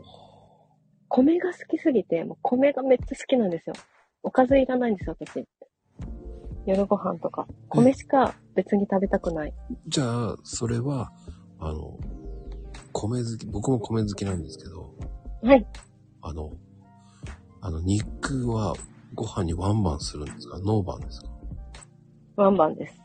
米好きのくせにワンえバンです。ー、米好きワンバンか。でも、米が好き。焼肉は焼肉で好きなんですけど、もうご飯が大好きなんですよ。ご飯ラブ。まだ、上級者でない中級者ですね。もうね、あの、下っ端でもいい米が好き。いや、米好きだったら白いご飯のままでいってほしいんですよね。うん。汚してほしくもないんですよね。白いご飯を食べてほしいんですよね。もうなんかね、こだわりのない米派。でも、お米がほんと好きで、うんなんか炭水化物抜きとか、炭水化物抜きとかも米を抜くのが耐えられないんですよ。肉なくていいから米を食べたいみたいな。おかずいらんから米を食べたいみたいな感じです。どっちか選べてたら米です。うんうんうん。まあね、でも、いやーでもタレとご飯か。そういう人すごいよね。うん。白いご飯で食べてって言いたくなるんだよね。白いご飯も好きですよ。でも、タレご飯は美味しいですよ。米のポテンシャルをつ生かすんいですよ。て言いたくなる。タレを、で、美味しく食べれるからこそ米ですよ。米米。でも僕は肉はね、肉、焼肉行ったらご飯を食べないんですよ。なんか、本当にお肉好きな人ってそうですよね。だって肉を食べに行ってんだもんって思っちゃうんですよ。肉と共に米も食べたい。はお米頼んじゃいますね。なんかやっぱり頼んじゃいます。一発目からお米頼んじゃいます、すぐ。あ。米とともに肉を食べたい。はあ、はあ。まあ、わからなくはないんだけど、僕は、だったら、なんかね、お腹いっぱいになっちゃう悲しいなと思っちゃうんですよ。ああ、そうですね。それは確かにお腹いっぱいにはなっちゃいますね。だからあんまりお肉食べに行ってるけど、まあ、一人で行くことってほぼ焼肉ってない、じゃないですか。うん。だから結構、家族とかで行ったりとか、まあ、誰かと行ったりとかするんで、うん、うん、うそん。したら、いろいろ食べれるじゃないですか。いろいろちょっとずつ食べたい感じですかね。でもホルモンはあんまり好きじゃなくて、あの、ホルモンっていうかね、もそもそしたやつ、レバーとか、ええ生レバーだったら食べれるんですけど、今はね、あんまあれですけど、普通のあの、焼いたレバーがダメです。もそもそ。あもそもそって。内臓系でもハラミって内臓ですよね。ハラミは食べれる。あの、僕なんかは、こう、最初、昔はね、カルビが好きだったんですよ。カルビ。うん。今は、ハラミちゃんの方が好きですもん。私もハラミちゃんの方が好きです。もう、油はね、あんまり好きじゃないですね。なんかね、もうやっぱしんどいですね、ちょっと。うん、うん、うん。美味しいんですけど、カルビもう、あの、一切れ半切れでいいかな。だ一人前で、二人か三人ぐらいで食べるのがいいと思うんですよ。うんうん、そうです、そうです。その後、ハラミをたらく頼みたいた感じですかね。うんうんうん。そうですね。あ、でも、うん、ハラミもいっぱい食べるとしんどいかな。だからほんとちょっとずついろいろ食べたい感じです。昔はなんかたくさん食べたかったんですけど、なんか10代とか20代とか。でももう、しんどいかな。僕、どうだからどっ。ちかっていうと、ステーキの方が好きなんですよね、だから。うーんうんうんうん。塊の方が好きですね、どっちか。あー、あ、ものに、部位によるかなって感じですけど、うん、部位によるか、結構油が多かったらやっぱしんどいかな、ステーキ。ステーキというか、うん塊っていうか、だあの大きいお肉。ヒレとかなんかこあの、ジュって出る感じが、油があんま出てくるとしんどいですね。だサーロインがよすごいく、ヒレステーキとかでしょ多分。うんうんうん、そうですね。でも、僕ね、ステーキ行っても、あんまりご飯頼まないんですよ。頼んだえことない。ー、だなんかご飯、そっか、ステーキって、うん。ご飯ってついてきません？うん、頼まないだから。なんか最後にガーリックライスを食べたいです。いや、サラダと肉でお腹いっぱいになっちゃいます。米が欲しい。やはり米が欲しい。だ僕米で締めたい。あのね、頑張って300ぐらいは食べるんですよ。わー、すごいですね。300。だ野菜食っ男の人ってそうなのかな？野菜食って、調子いい時ですよ。?300 って多いですよね。2人前ぐらいですよね。え、うんもっとかな？300食っにいや、150ってめっちゃ多いですよね。いや、普通ですよね。あれ？普通かな？調子いい時はもう300か、いいけて400いくんですよ。えー。で、400サラダ、サラダ食って、それでお腹いっぱいにしたいんですよ。あー、サラダはそうですね。葉っぱは食べたいけど、400、400は無理ですね。米なくても無理ですね。いや、それ男性と女性の違いだと思いや、そりゃそうですよね。うん400食べる女子って、そうそう、もう女子って。う。ね、いますよ。今思っちゃったいますよ。ご飯食べないでね、肉だけっていうの結構最近増えてますよね。へー。なんか、ほら、すごい食べ物とかって、こだわりすごい強い人いるじゃないですか。うん、うん、うん。私あれめんどくさくて、なんかうんちくとかあんまわかんないんですよね。美味しいとことか連れてってもらったりとかして、まあ美味しいんですけど、もう軽くでいい、うんちく。軽くで美味しい。間違いない。美味しいって思う。あなんかどこどこさんのなんちゃらかんちゃらで、あの、餌がどうこうで、みたいなのは、うーんって、なんかツーってなっちゃうんですよ。覚えれないし、肉は肉だよねって感じだよ。そう、肉とか、お野菜とか、なんか何でもあるじゃないですか、そういう。で、こだわってるよって言われたら、言われたらっていうか、なんかその、こだわってて美味しいよって言って教えてもらったりしたら、やっぱ美味しいなって思うんですけど、その、こだわり具合はちょっとわからない。うん。確かに美味しい。私は味わう人担当で大丈夫ですって感じです。そうですか。今ね、かなこちゃんが上がってきてくれました。ありがとうございます。かなこちゃん。こんばんは。こんばんは。花子さん。トイレのかなこさんとあれでもトイレじゃないから、トイレじゃ。ない。キッチンだよね、もキッチンよ。今はキッチンよ。キッチンナウですよ。え、いなうですか？な、え、ナウですよ。えー、う。えー、水を、違うの？本当に夜間にお茶を沸かしとかないとと思って夜間にお水を入れてて、こうスマホ触ったりバタバタしてたら夜間から水がドワーって溢れて、もうビチャビチャになっちゃって、えー、はい、拭き終わったところです。置かなくてもいいのにね、もう、そういう。まあ、立精神旺盛だからね。いやいや、マジ、真面目な話ですよ。もうほんとびっくりしたわ。あの、ちょっと質問なんですけど、はい。夜間の中に先に入れる子派ですか？え、夜間の中に何を入れるの？麦茶。うん、夜間のお湯が沸いてから、あ、煮出す派です。後からなの？後からですね。え、水出しなんですか？いや、僕は、あの、その中に先に入れて、沸騰しながらうん、濃くさしちゃう方です。あー、うーんなんかそれって、葉っぱによるんじゃないですか？葉っぱっていうか、ティーバッグに、なんか袋に書いてません？私、その通りにやります。まあ上からお湯入れてくださいなのか、煮出してくださいなのか、うん、うん。なんか、水で出してくださいとか、水、水もありますよね。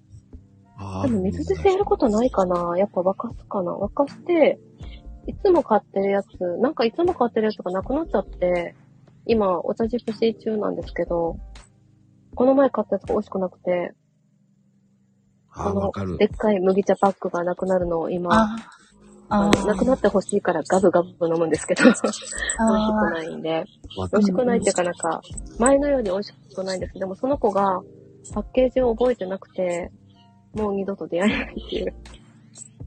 いい加減やからって。で、気に入ってたんですよ、すっごく。で、ずっとそれ使ってたのに、いざなくなったら、思い出せないですよ、名前が。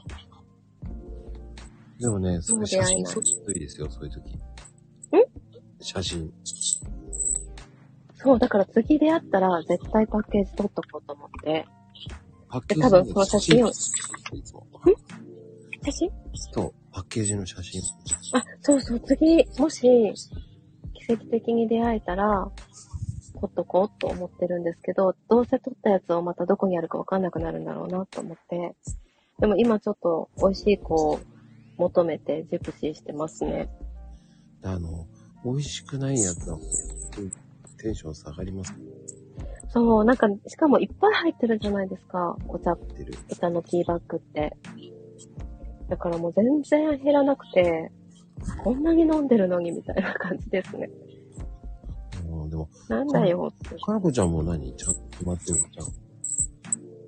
お茶はね、今はね、コープの六条麦茶なのよ。六条麦茶。うん、そうそう、はい。そう、コープの国産六条麦茶なんだけど、あ、これ割と、こう、いいなと思って。ええそう、夏休みは、もう、いつもよりバンバン沸かすから、ちょっと楽しようと思って、ティーパックの麦茶にしたけど、麦茶本当はあれでしょ？丸粒の麦茶が本当美味しいんでしょ？美味しいね。ええそう、あれが高いから、ちょっとまだ手が出ないんだけど、あれを飲むと、もうティーバッグになんか帰れないっていうぐらい、へえ。そ麦の香ばしさ。ねえ、マコリンが言うようにこう、香りがもう全然違うんですって。へえ。なんか私飲んでたやつって、麦感がそんな強くなくて、ちょっと、なんかハーブっぽい感じで、いろいろ入ってるやつで、うんうん。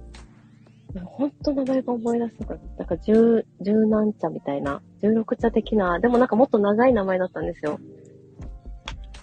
でもなんか、長い名前のだったからわかるかなと思ったら、長い名前のやつ結構いっぱいあって、あるね。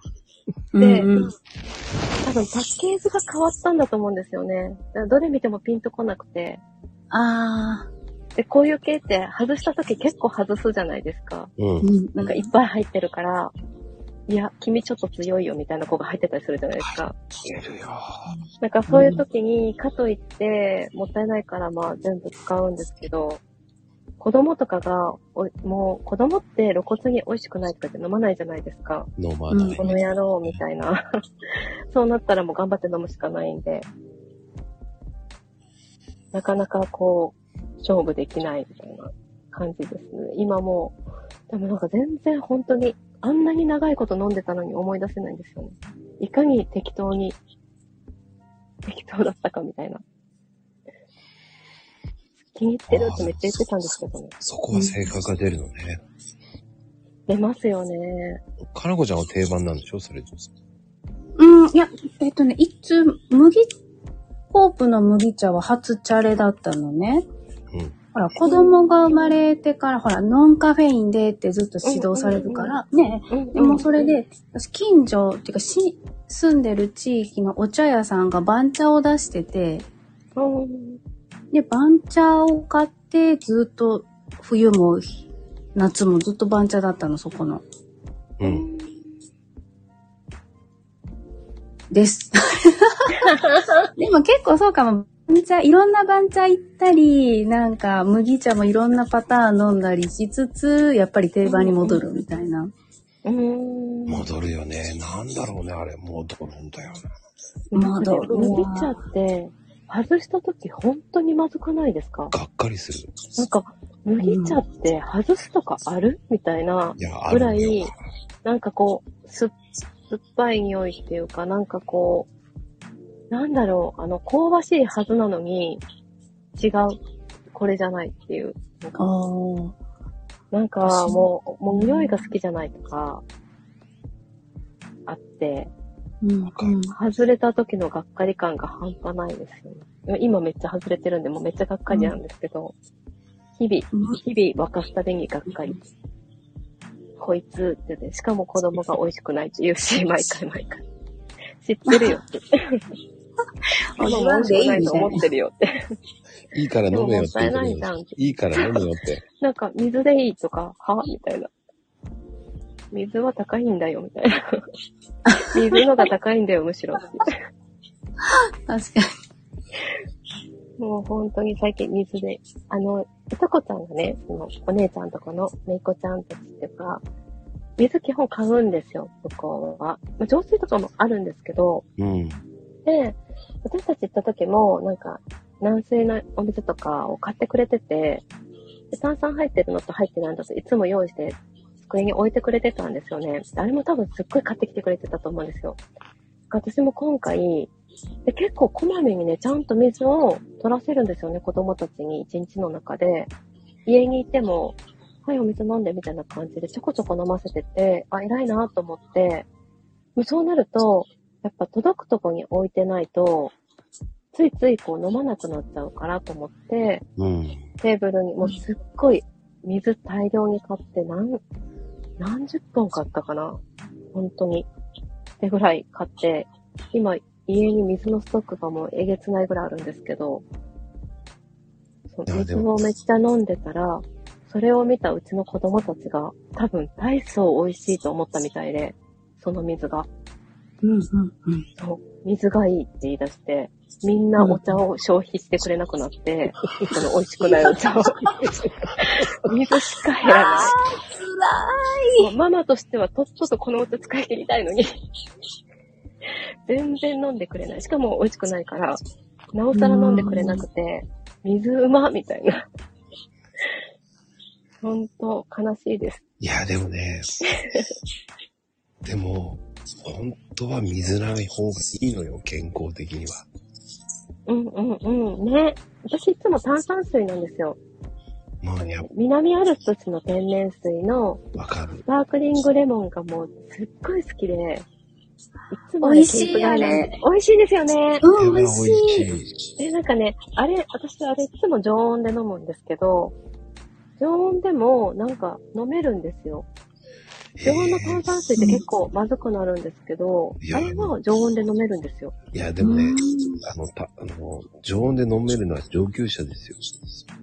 ああ、でも炭酸水すごい好きかもしれない。水は結構わかるかもしれないです。そなんか、こだわってるわけじゃないんですけど、いや、こだわっても。結うん結局、いつももうその南アルプスのスパークリングレモンを絶対2ケース常に買ってて、1日私2、3本飲むんですよ。水だけで。完璧。それ、それね、さやちゃんがいけない。だから飲んでる、飲んでるから、お茶飲まなくなるよ、みんな。あ、でもね、子供たちは、あの、シュワッチのお水は飲めないんですよ。あの、炭炭酸水はシュワッチの水って言ってるんですけど、シュワッチのお水は辛いから飲めないんですよね。そう、なんか、飲めないから、一回、あの、別に炭酸水で何も入ってないんで、あの、お砂糖とかが入ってないから、別に飲んでもいいよって言って、あげたら、クハーってなって、もう二度と口をつけてくれないです。美味しいのに。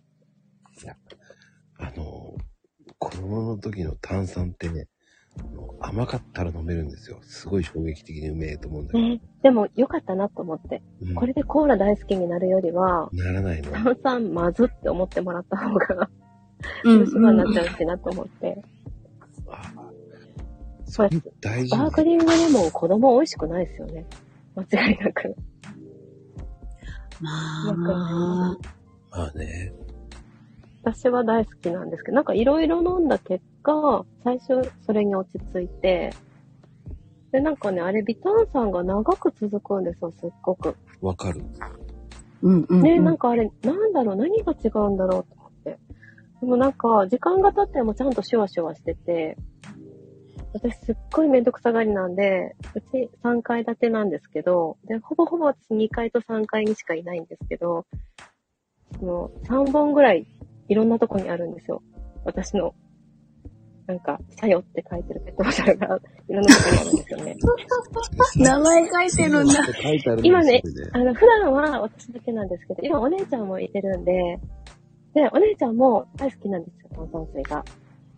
で、あれこれどっちだっけってなるから、で、二人ともすぐ開けて、そ手軽なところに置きたがるんで、なんか4本ぐらいポンポンって置いてあったりとかして、で、なんかわかんなくなってめんどくさいから、もう油性マジック買ってきて、名前を書こうって、開ける瞬間に名前を書こうって言って、で、今実家帰ってるんですけど、実家でも絶対、なんか飲みたかったから、2ケース実家に送りつけて、で、ペン持ってきま、持ってきたというか買ってきました。すごいなぁ。でもなんかね、やっぱペットボトル、あの、500のペットボトル、いろんなとこ置いてると水分取るんで、いいかもしれない。ただ、なんか、旦那には、本当だらしないって言われます。一本で良くないってめっちゃ言われます。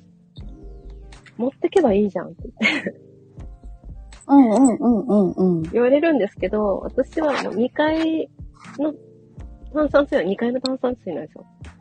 3階の炭酸水は3階の炭酸水なんですよね。いそれでいかないい。。意味がわか それでいかないと。この子はここで飲むの？って。ちゃんも、あの、変なこだわりあるよね。なんかね、めんどくさがりなんです。すっごく。もう本当に、すっごいめんどくさがりなんですよ。あの、ぶら下げるのは嫌だ。ぶら下げるのは嫌だ。ぶら下げるのはね、嫌です。あの、シュワッチが抜けから振ったら。それで行きたくないの。じっとしといて。ああ。ああ、でもそっか、シュワッチだからこそ置いておきたいんだ。そうなんですよ。あの、お茶だったらいいんですよ、移動しても。コーヒーとか。だったら全然持っていくんですけど、うん。炭酸水はあんまりこう、プラプラさせたくないっていうか、じっとしててほしいんです。そこに。プラプラね。だからキッチンとダイニングのテーブルに一本ずつあるし、いつも。これはなんかのね、もうほんと、そのさよちゃんのこだわりがすごく見えたね。えだらしなさがね、いや、ね、どんだけだらしないか。うん、だらしないじゃないと思う。ね、からも。うん。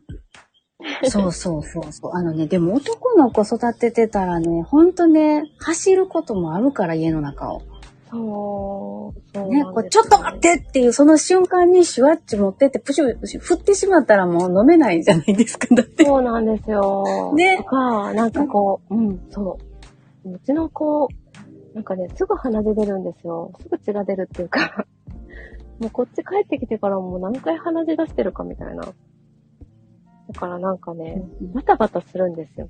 おしっこも漏らすし、まあ、ちっちゃいから。うんうん。なんか、持ってけないんです、シュワッチは。まあ、産む前からそんな感じだったんですけど。いやーなんか、うん、すごくわかる気がするな、僕は。なんか、僕の白いご飯と変わらないなっていう。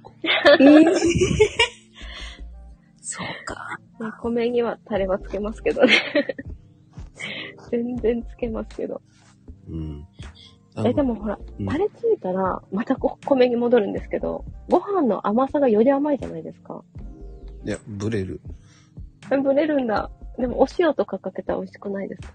うん、まだわかるけど、でも、でも、うん美味しくえ、じゃあない。卵かけご飯もダメですか？あ、ダメ。なんと。なんと、私も今日も食べましたけど。卵かけご飯。あの、白いご飯は白いご飯で食べたい。あでも美味しいですよね。本当そう。美味しいご飯って美味しいですよね。うん。そのご飯を白いまんまで食べたいんです。だからあの、うんうん。コロッケとか衣とかをそこに、なんでご飯に置いちゃうのよっていう。ああ、置いちゃう。わかる？置いちゃうな。衣がその中にご飯の中に入ってって、それを入っちゃう。取りたくなるんですよ。あー、でも、わかるかもしれない。でも、ついたとことついてないとこ両方食べたいです、私。全部につけるんじゃなくて。その、そのアンサンブルが好きじゃないんですよ。こだわり。そこに、さすがのこだわり。そこにご飯の食感に、そこにパン粉の食感が合わないって思っちゃうんですよ。まああ、ー、まあ、わからなくはない。うん、わからなくはないけど。食べる、私は好き。てか、そここだわってないみたいな。でも、でも、白ご飯で、もう何にもいらねえっていうご飯ありますよね。本当に邪魔しなくていいみたいなのはわかります。うまっあよほど、あんまり美味しくないなっていうのは、卵ご飯は美味しいと思うんです。ああ。うんうんうんうん。卵ご飯は、なんか米、米もまあ美味しかったら美味しいけど、卵が美味しかったら、結構、発揮するじゃないですか、卵ちゃんが。うん。でも、茶碗がすごく黄色になるのが嫌なんですよ。ああ、確かに。あれ嫌ですよねあれ、洗うの嫌なんですよ。スポンジそうそうそう、う。もう、もう嫌だ嫌だ。私、お湯で、あの、黄色をあらかた取ってからしかスポンジつけたくないですよ。お湯もったいない。だからなかな、なかなか落ちないのもわかるから僕落ちない。納豆もですよね。そう。だからあんまり僕は好きじゃないんですよ。うーん。そこなんか納豆とかはうん。好きそうなイメージでした。豆だから。わかりますよ。え、関係ないですか？いや、あの、毎日食べてますよ、納豆は。なんか豆だから納豆とか味噌とか、ま、なんか豆みんな友達なのかなと思って。でも好きですけど、ご飯にはかあんまり食べたくない。なるほど。まあ、納豆、えー、どうかな。なんか、納豆嫌いじゃないんですけど、ママになってから、もう納豆ご飯って最強やなって思っちゃう。とりあえかず納豆ご飯食っとけみたいな。ら、朝。あ。めっちゃわかる。めっちゃわかります、それ。なんかそれね、私の中で結構最初ありえなかったんですけど、なんかね、子供、ほんと子供生まれて、周りのママとかがやっぱ同じことを言ってて、そしたらめっちゃ食べてくれるじゃないですか、しかも早く。うん。ベタベタネバなんだけど。ネバだからね。うん。洗うの嫌じゃない？洗うのは嫌です。でしょ？洗うのは嫌でだからすけど、結構今、こう、聞いてる方たちは混ぜてないっていうね。か、かなこちゃんも混ぜないでしょ？乗せないんでしょ？うん乗せない、乗せない。どだから僕は乗せない。納豆食べてご飯。へえ。あ、私、どっちかな？そんなになんか食べないっていうか、納豆ってだいたい3個パックじゃないですか。うん。うんうち3人いるんですよ、息子。回ってこないんですよ、私に。納豆。全部食べられちゃうから。だからあんまり最近食べてないな。でも私、乗せる？卵と納豆を混ぜたい。衝動に、たまに駆られます。すっごいそしたら、あの、混ぜたくなります。あの、2パックで入れて、あの、卵混ぜて、それを置いとけばいいんじゃないですか。ね。なんか、いや、子供の頃は好きだったんですよ、私も納豆。うん。ただ納それ豆と卵混ぜるのがすごい好きで、ぐちゃぐちゃになっちゃうんですけど、うん。納豆ご飯も卵かけご飯も食べたいからどっちも混ぜちゃうってな。私、それで納豆チャーハンに、ああ美味しそう。そう、子供、あの、え、めっちゃ好離乳き。食でしょ離乳食時代、だから、い上の子が1歳になって手づかみ食べするときは、それでおやき作って、ああへえ。で、な、なになにはこれ？産んだらそうしよそうしようと思っただけ面白いな。そういうやり方もあんだなと思って。う。え、私それ全然思いつかなかったです。でもそうですよね。え、すごい。そうそう。でそこにほら、や野菜とか、おじゃことか入れて、で、こう、チャーハンにして、こう、お昼ご飯に出したりとか、うわ、絶対、絶対美味しいですね、それ。普通に。でも、そうそう美味しい。そう、あの、ネバッとしないまでちゃんと炒めたりして、順番がね、ちゃんとあるから、それを守ってやったら、割といい感じになって、へえ。そうそうそう、ず、うん結構長く、幼児食、幼児食にもなるから、結構長くしてたかな。へえ。卵焼きで、なんか、納豆を混ぜて、卵焼きでやったりとか、あの、巻いてくやつとかは、うんうんやったことあるんですけど、オムライスも、おじゃあオムレツも美味しいよね。納豆オムレツ。あ、美味しい。うん。あ、でもオムレツで納豆はあまりしないかも。え、美味しいオムレよ。ツはオムレツかも。美味しいね。でもオムレツ、卵料理、なんかね、好きなんですけど、で別に苦手じゃないんですけど、うん。なんかね、つい最近誰かとそこんな話をしてて、忘れちゃったんですけど、卵料理って、時短できないじゃないですか。なんか、時短で作ると美味しくないじゃないですか、パサついちゃって。だからなんか卵焼きって時間がかかるからめんどくさいんだよねっていう。すぐめんどくさくなる。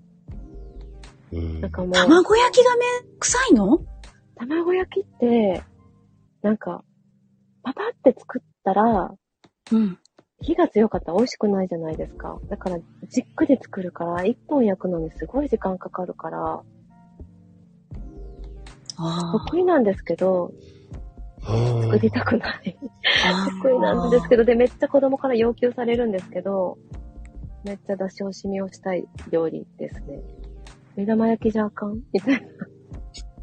目玉、目玉焼きで許してくれへんとか思うんですけど、卵焼きって子供すごい好きだから、なんか子供用にやるときは、卵焼きするときに、うん。海苔とかを巻いてあげたりするんですあの、くるくるってなるじゃないですか。模様が。しましまっていうか。うんうんわ。かります？断面が。うん。になるから、すごい喜ぶんで、で、海苔好きだし。でも、なんか、あんまりこう、べちょべちょすぎても子供だしとかがあって、ただ、うんパサパサの卵焼きがすっごい嫌いで、時間かかるんですよ、焼くのに。でもあの、今本当にレンチンでできるじゃない。いや、それはダメなんです。美味しくない。美味しくないです。美味しい卵焼きじゃないと嫌なんですよ。うん。なんかあの、パサパサがダメなんですよ、卵の。なんかそこだけやたらこだわるみたいな。あのめんどくさいから、作りたくない。作るのは得意なんですけど、どっちかというと得意なんですけど、卵焼きは。だけど、だし巻きとかもさらに時間かかるから。でも時間かけて焼いただし巻き美味しいから好きなんですけど、めっちゃ出し惜しみします。でもあれ、めんどくさい。でも5分か10分ぐらいでできる。10うん分はかかりうん。ます、そんなかからない。よ。10分ずっと卵にくっつい、つきっきりなのがすごい嫌なんです。私なんかいろいろながらでやりたいから。そういうことか。あの、ずっと卵見とかないとダメじゃないですか。なんか卵に10分独占されるのがすごいストレス。しかも、1本じゃ足りないんですよ、うち。秒でなくなるから、いいね3本とか4本とか焼かないと喧嘩が勃発するんで、すっごい嫌なんですよ、卵焼き焼くの。あれ、あの、業務用スーパーの卵焼きでダメか。あれね、長いやつね。うんうんうんうん。あれ意外と美味しいよね。意外とそうそうそうそう。へえ。卵焼きは買ったことないですね。あの、おお店屋さんの卵焼きとかしか買ったことないですね。うん。あれ意外と美味しいんだよね、あれ。へえ。よくね、あれね、いあの、居酒屋時代ね、居酒屋はね、ああいうパックなんですよ。へえ。あれを30秒チンすればあったかくなりますから。へえ。もうそうしようかしら。卵焼きはなんか、一回ね、んと作るだけに、うん。なんか嫌なんですよね。でも作りたくないんですけど。なんかこっち帰ってきてから、田舎だから、卵を、あの、新鮮な卵を大量にズドーンって買うんですよ。何十個とか。へでん。でも、賞味期限、そんな卵って長くないから、まあ、あれ、ぶっちゃけいけるらしいですけどね。常温でポイって置いといても。割と1ヶ月とか普通にいけるらしいんですけど、でもやっぱ、せっかく買ってきてるから、取れたてのやつ、美味しい時に食べたいなと思って、で、卵がいっぱいあるってなったら、普段だったら、大阪にいてる時だとそんなに卵何十個も買わないから、なんか、そんなに大量に作んないんですけど、ここぞとばかりに子供が卵焼きってなって、めっちゃ卵職人しました。数日前に。もうしばらく作らんからって言って。めっちゃ卵焼きを巻きまくって。でも、みんな同じ大きさで、同じところで同じ数じゃないと、揉めるんですよ。わかる卵で。わかる。誰々のが大きいとか、そう。端っこばっかりとか、定規で測ったんかっていうぐらいね。そう、もう本当に、本当に。だからもう、最後、最初、作って、切って、大皿にドーンって置いてたんですけど、揉めるわと思って、お皿に、小皿に分けて、同じ部位になるように、部位っていうか、同じ真ん中と端っこと数が一緒になるように、めっちゃめんどくさいなと思って。でも選ぶんですよ。どれが大きいか。大きい。わかる大きい組とかが選ぶんですよ。わかる。大きい気がするみたいな。一緒やからって。全部一緒やからって。まあ、ママ定規で測ってるからって言ったら絶対嘘やって。いや、嘘やけどな。測ってはないけど、大体一緒やって。で、その端切れとかで、その数でちょっと溢れちゃうじゃないですか。うん分けきれない子たちを避けてたら、もう、これは誰が食べんのって。それは大人が食べます。もう卵焼きへの執着半端ない。そんな好きって、でも、私は、そこまで好きじゃないですよ。ぶっでもね、ちゃけ。あの、卵焼きに、あの、マヨネーズ入れたりさ、カルピス入れたりすると、しますよね。ううんん。私入れないですけどね。私、お砂糖と、お塩と、お醤油ちょっと、あと牛乳入れます。僕はカルピス豆乳なの。えー、カルピス。なんか、でも、あれなんか、どうなるんですか？ちょっと甘い、甘くなるんですか？なんかまろやかになるんですか、うんカルピス入れたら。うんすごく。うんうん。うーん。で、豆乳入れちゃいますね。うんうんうん。私、牛乳ですね。なんかやっぱふわっとしますよね、ちょっと。そう。だし巻きの時は牛乳は入れないけど。ご近所さんのご主人がだし巻きがもう死ぬほどうまいんですよ。あ、じゃあめ、ちゃくちゃ美味しいだし巻きをいつも作ってくれるんですけど、飲み会するときに。それを褒めて作ってもらえばいいんじゃないですか？いつも、だし巻きが食べたいなって言ってます。先生のだし巻きが食べたいなって言って、おねだりします。すっごい美味しいんですよ、本当に。でも、分量教えてもらったんですけど、うんめっちゃシンプルで、でもその水の量を入れたら、どうやっても負けないんですよ、私は。あ別にそんなにお料理苦手なわけじゃないんですけど、どうやっても負けなくて、絶対嘘だって言ってるんですけど、目の前でやってくれるんですけど、同じ分量なのに、なぜって。なんかやっぱ火加減って言ってましたけどね。でもすごいやっぱ時間かけて作ってくれるんですけど、火はね、強くない方がいいですよ。そうですよね。やっ水が多いぱ時は。もう弱火でうん。じわっと作りますよね。うん。うんうん。うん。だから、時間かかるから嫌なんですよ。美味しいけど、時間かけたら美味しいんですけど、めんどくさがりなんでなんしか、ほんとめんどくさがりなんで、美味しい、美味しいって言ってもらったとしても、でももう作りたくないってなっちゃうんですよ。卵焼きはしばらく作りたくない。だからなんかお弁当、夏休みとかって結構、上の子とかって生き生きって言って、学童とか行くんですけど、小学校の。うん。お弁当なんで、もう毎日卵焼き作るんですけど、もう、卵焼き飽きたなって言ってくれへんかなとか思います。目玉焼きでいいよって言ってくれへんかなみたいな。まあでも目玉焼き無理か、お弁当。入れれるのかな？入れれる入れれる。2層にすれば。硬くしないと、なんか、傷んじゃいそうじゃないですか。大丈夫なのかなその、上手に2層にすれば大丈夫。へえ。2層っていうか、えっ、と、半熟熟じゃないけど、ちょっとしっとり柔らかめとしっかり黄身との2層にしとけば、ええで、あの、ね、半日ぐらいだったら、保冷剤も入ってるし、なんかね、怖くて、ちょっと、やっぱ、しっかりめに卵焼きも焼くんですよね、お弁当の時は。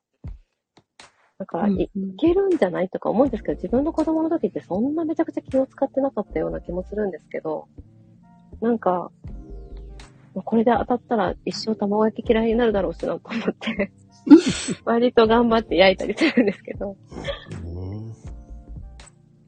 なんかね、お姉ちゃんが確か昔、キュウリかなに当たったって言ってた気がしてて、えですっー、ごいキュウリが嫌いって言ってた時期があったんですよ。今は食べれてたと思うんですけど、僕はあんまりキュウリ好きじゃないですけど。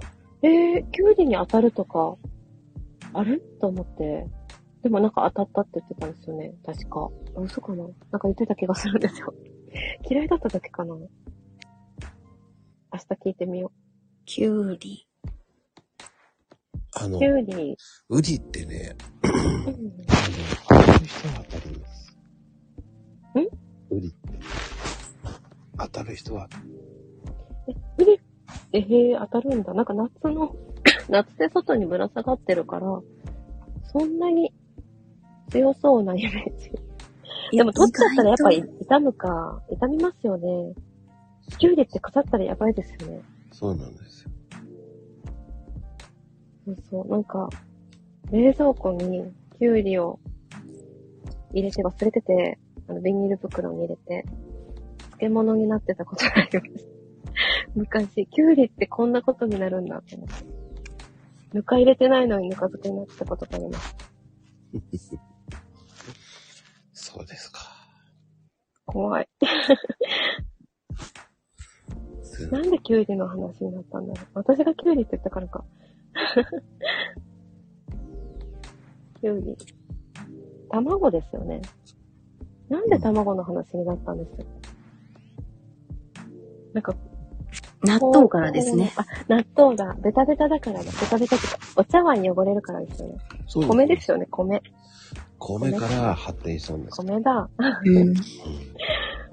もうなんでキュウリと思って。もうね、からことに、あの、さよちゃんに質問はありますか？どうですか？いやーもうなんか、ひ。いろんな、あれと思って、きゅうりやら、納豆やらで、あれなんだけど、なんか、ね、いろ、いえっとね、結構、うんと、なんでもです、なんでも。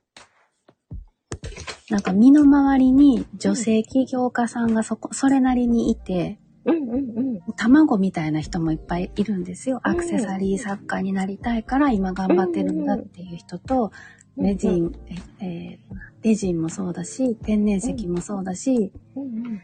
あとは誰だったかな？なんか、エステ関係とかも結構いてる中で、なんかね、やっぱりみんなブログはした方がいいかみたいな話もするし、インスタはどうのこうのっていう話も普通にママ友なんだけど、出てくるんですよね。で、やっぱりそういう話を聞いてて、なんか、どうやって自分が発信しやすいものを最短で選んでいくのがいいんだろうねっていうのがいつもオチになるんですよ。ああ、でも、闇雲にブログとかだと多分迷走しちゃうと思うんですけど、でも SNS は絶対やった方がいいですよね。インスタも絶対やった方がいいし、うんまあ、ツイッターも、でもアクセサリーとかだったらインスタの方が相性良さそうですけどね。ああ、やっぱりそういうこう相性ものうねん。ありますね。ジャンルによって、うんツイッターがダメとかじゃなくて、インスタの方がまあ、断然相性いいですよね。イメージがわかりやすいし。ツイッターってやっぱ文章なんで、まあ絵も載せれますけど、全然、インスタでなんかいろいろ持ってた方がいいですよ、やっぱり。私インスタすっごい、あの、画像作るのが嫌いなんですけど、インスタをすぐなんか眠らせちゃうんですけど。もうなんかインスタ、私は、あの別にブログなんでインスタじゃなくてもいいかなっていうのはあるんですけど、うんでも、うん、その、なんだろうな、エステとかさっきのアクセサリーとか、うん。絶対インスタ相性いいですよね。うん。インスタで調べますもんね。うん。うんやっぱハンドメイド系はやっぱりそっち、うん、になるんですよねインスタいいと思います。あと、まあ、ブログも、えっとね、ブログは絶対、まあ、何でも私はブログはいいと思いますね。うんそのブログ、で、アフィリエイトしようとかじゃなくて、その発信のためにやっぱり媒体として、ブログはいいと思います。ノートじゃなくてブログの方がいいんですかね？ああ、私はノートよりブログの方がいいと思いますねう。んうん、まあノート手軽ですけど、ノートよりブログかな。やっぱねなんか、ノートって、その別の媒体に寄っかかっちゃうじゃないですか。まあツイッターもインスタも全部そうなんですけど、うん。他のプラットフォームに依存しちゃうと、そこがそっぽ向いたら困っちゃうじゃないですか。うんうんうん。でそのアカウントの番もそうやし、うんルールが変わって有料プランしかできませんとかもあり得るし、うんそれでそのプラットフォームが廃れちゃったりもするわけですよね。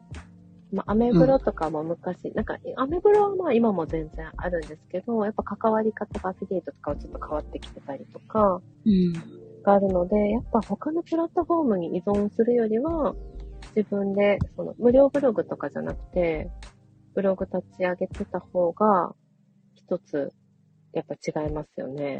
うん。あー。うん。うん、あと、まあ、自分のブログと、その他のノートでもいいし、うん。SNS でもいいし、を絡めたりもできるんで、う導線もいっぱいできるし、うん。うん、なんかインスタだけだと、やっぱり発信できないものもあると思うんですよ。うんうん。うん、なんかブログの方が向いてるものとか、もあると思うし、ってなると、やっぱブログは結構汎用性高いんで、ブログ一本のおすすめよりは、やっぱりその、なんだろう、ハンドメイド系とかは絶対インスタとかは必須かなっていう気はしますけど、うん、でも、やっぱり今はインスタがすごい流行ってるけど、うん。10年前別にインスタ流行ってなかったじゃないですか、そこまで、うん今ほど。うん。でも今って、そういうの調べるときに、まずインスタで調べるって人もすごい多いし、うんだからやっぱ変わっていくんで、プラットフォームに依存しちゃうのはちょっと危険かなっていうのもああるけど、今流行ってるからこそ、今やるんだったら、やっぱり今やりやすいとことかは、うんやってみた方がいいかなと思いますうね。んなるほどでなんか。インスタはインスタでやっぱやり方があるんですよ。ただただ適当にじゃなくて、やっぱ効果的なやり方があったりするんで、うんまあ、ツイッターもそうですよね。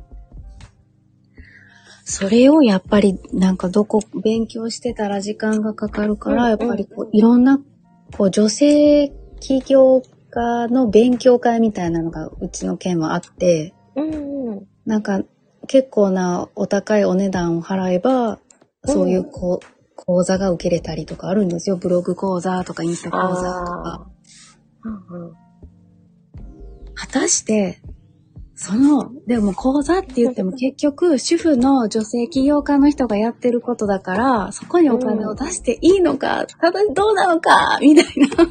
ピンキリじゃないですか。その、中には、いいのもあると思うんですけど、うんうん。でもやっぱり、じゃあ、私ブログのコンサルの発信するのに、地域の無料のやつでやるかって言ったらやっぱやらないですよね。届けたい人に向けて発信をするので、なんかみんなって感じよりは、やっぱり、なんか私がいいですって言ってくれる方、なんかやっぱうんブログ教えてる先生ってめちゃめちゃいてるじゃないですか。うん。めっちゃ多いですねなんか。すごい人もすっごいいっぱいいてるし、別に実績とかも嘘じゃないと思うんですよ。なんかそういう人って、まあ私の周りにもたくさんいてるんで、知ってる人だけでも。なんですけど、なんかじゃあすっごい競合しちゃうじゃんってよく、まあね、言われちゃうんですけど、実はなんかそのブログに限らず、なんかもう、店舗も、有店舗も、その無店舗とかの物販とかも、まあみんなそうやと思うんですけどね、物販っていうかその、なんだろう、不特定多数に向けてドーンとかの販売とかじゃなくて、こう、教える系のやつとかって、なんかその、人によってやっぱ求めてるものが違ってて、教えてるものも違うから、やっぱそこが一番大事な人でマッチするかどうか。なんか本当に知りたいことを教えてくれるのかどうかとか、あとは、なんだろう、よく聞くのは、やっぱうん先生との価値観が合うかどうかとか、なんかこう、男性と女性でも違うじゃないですか。子育てママと、もう、バリバリ、あの、なんだろう、現役でバリバリやってますみたいな、キャリアウーマンの人と、うん主婦の人も、やっぱりライフスタイルが違うから、うんうん。なんかもう、ね、日中の時間を主婦の人はできるだけ使いたかったりするのに、なんかこう、夜の、まあ、結構ね、例えば、すごい、よくある、なんかこう、日中のツイッターとかも、ゴールデンタイムって夜の時間帯とか、めちゃめちゃ需要が上がるじゃないですか、インターネットも。だけど、その時間ってママって結構動けないんですよね。ママタイムなんで。うんうん。なので、なんかそこだけの戦略めちゃめちゃ押されても、フィットしないと思うんですよ。ちょっと合わないなとか。言ってることは間違ってなかったとしても、私はちょっと難しいかなとか、があると思うんで、やっぱりなんかその自分の価値観と合う人じゃないと、なかなか素直にスッと入んなかったりすると思うんですよね。いろんな。あで、せっかく素敵なノウハウも、なんかこう、自分のライフスタイルにはちょっと合わなかったりとか、があると思うんでね、なんか、そういうの考えたときに、そのみんなっていう発信よりは、こう、私からそのものを買買いたいって思ってくれる人、私のデザインが好きって言ってくれる人とか、っていう人とマッチした方がいいんで、なんか、どうなんだろうな、コンサルとかもそうかなと、私は思ってますけどね。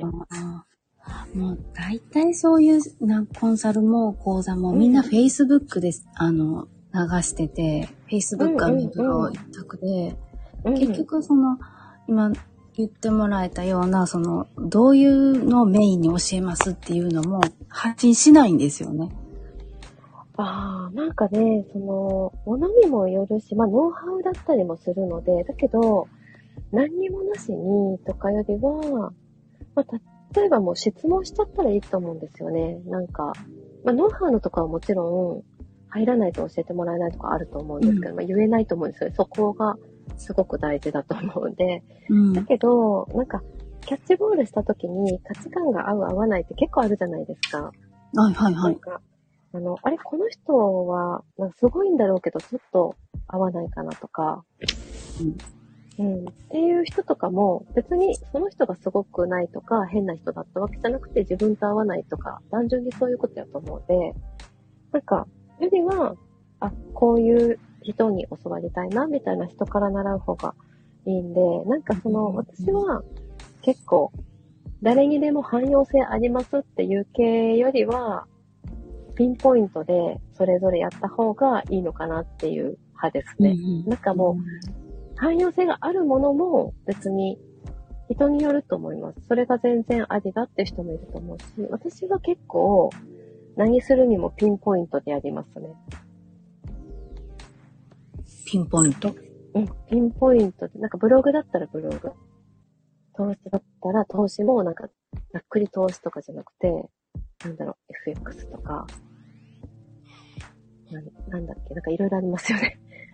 仮想通貨とか、うんうん。うん、仮想通貨でもなんか仮想通貨ざっくりとかじゃなくて、っていう、なんかもっとピンポイントで、インスタグラムだったらインスタ SNS とかじゃなくてインスタで、感じの、なんか、ピンポイントのもので習いたいことを習いますね。うーん、なるあほど。とは、なんかそういうのが絞れてないんだったら、そういう発信する人になりたい人向けの発信を教えてる人。なんか、発信のツールってさっき言ったみたいに、一個じゃないんですよ。こう、アクセサリーの販売をしたい人が、じゃあインスタだけかっていうと、やっぱいろいろやった方がいいと思ってて、ブログもやった方がいいし、うんもちろんインスタはもっとその効果的なやり方を学んだ方が絶対いいし、うん。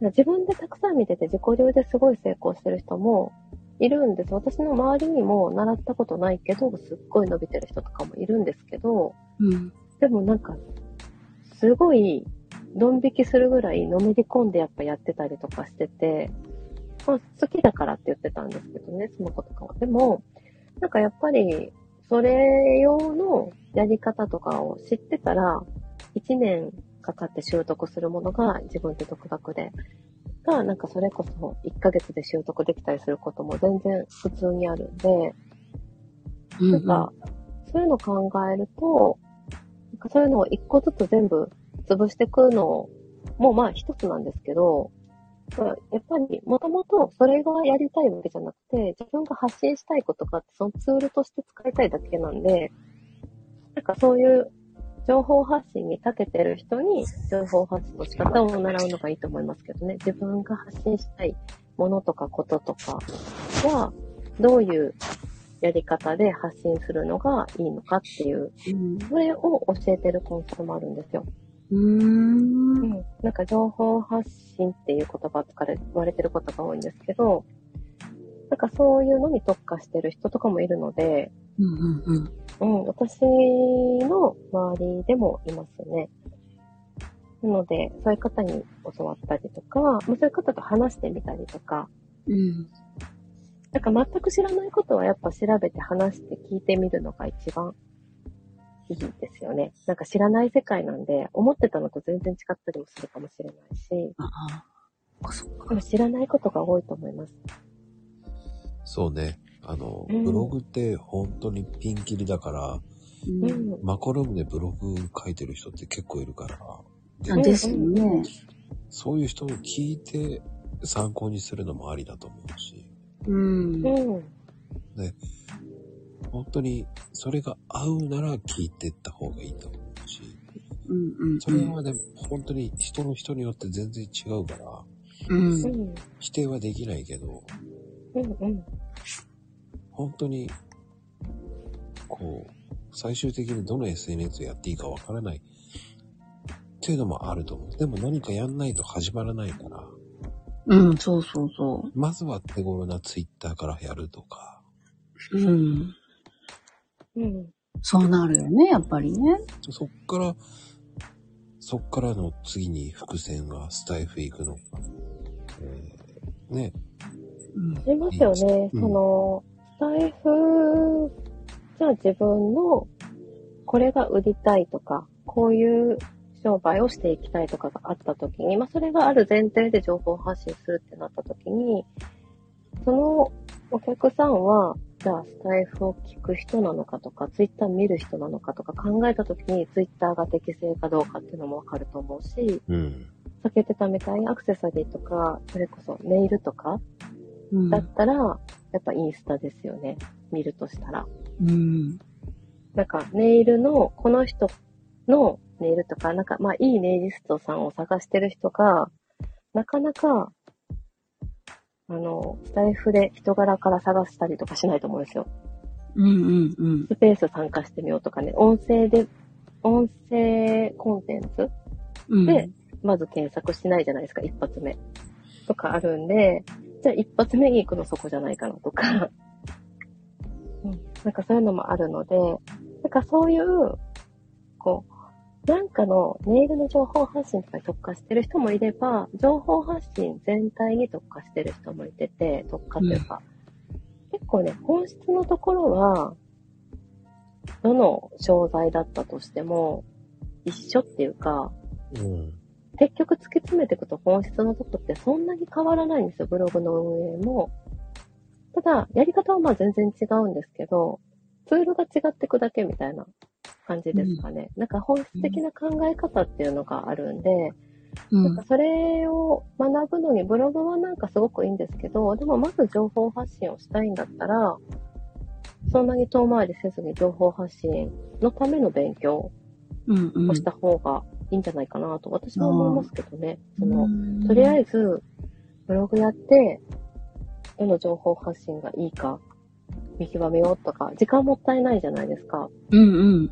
だって最終的にやりたいのってブロガーじゃないはずなんで、だったら、ブロガーから行くより、情報発信できる人になった方が、まあ自分のなんか、売り物がもう決まってるっていう人はね、そっちの方がいいですよね。あだから分かんない人ってどうしていいか分かんないとかじゃなくた人でも何でもいいけど、まず発信するには、無難なのはツイッターかもしれないし。ツイッターはね、なんか手手っ取り早いっていうか手軽ですよね。うん。あと毎日やるっていうハードルとかを下げたいなとかであれば、インスタって一投稿を作るのに時間結構かかるんですよね。まあ少なくともツイッターよりはかかりますね。うん。なので、それを考えると、ツイッターの方が、最初ってまあ最初からクオリティ100%の人なんかいないんで、まあ10%でも、とりあえずやってみることにすごい価値があるなと思ってて、うんそれだったら、ツイッターは、なんか、簡単、すごい手軽ですよね。文章だけでも OK だから、そこになんか絶対画像をつけようとか思うとまたハードルが上がっちゃうと思うんですけど、とりあえず毎日、なんかこう柱決めて、発信していこうって思った時、発信の練習としても、何でもいいじゃないですか。ツイッターって何つぶやいても、まあ悪口とかじゃなければ、何つぶやいても OK なんで、おはようございますだけでもいいですし、なんか、そういう意味では、こう、とっかかりとしてはツイッターはいいなって私も思います。ただ、なんか、よくよく伸ばしていくのに自分の商材が決まってるんであれば、相性はちょっと、なんか、そこを突き詰めていくと、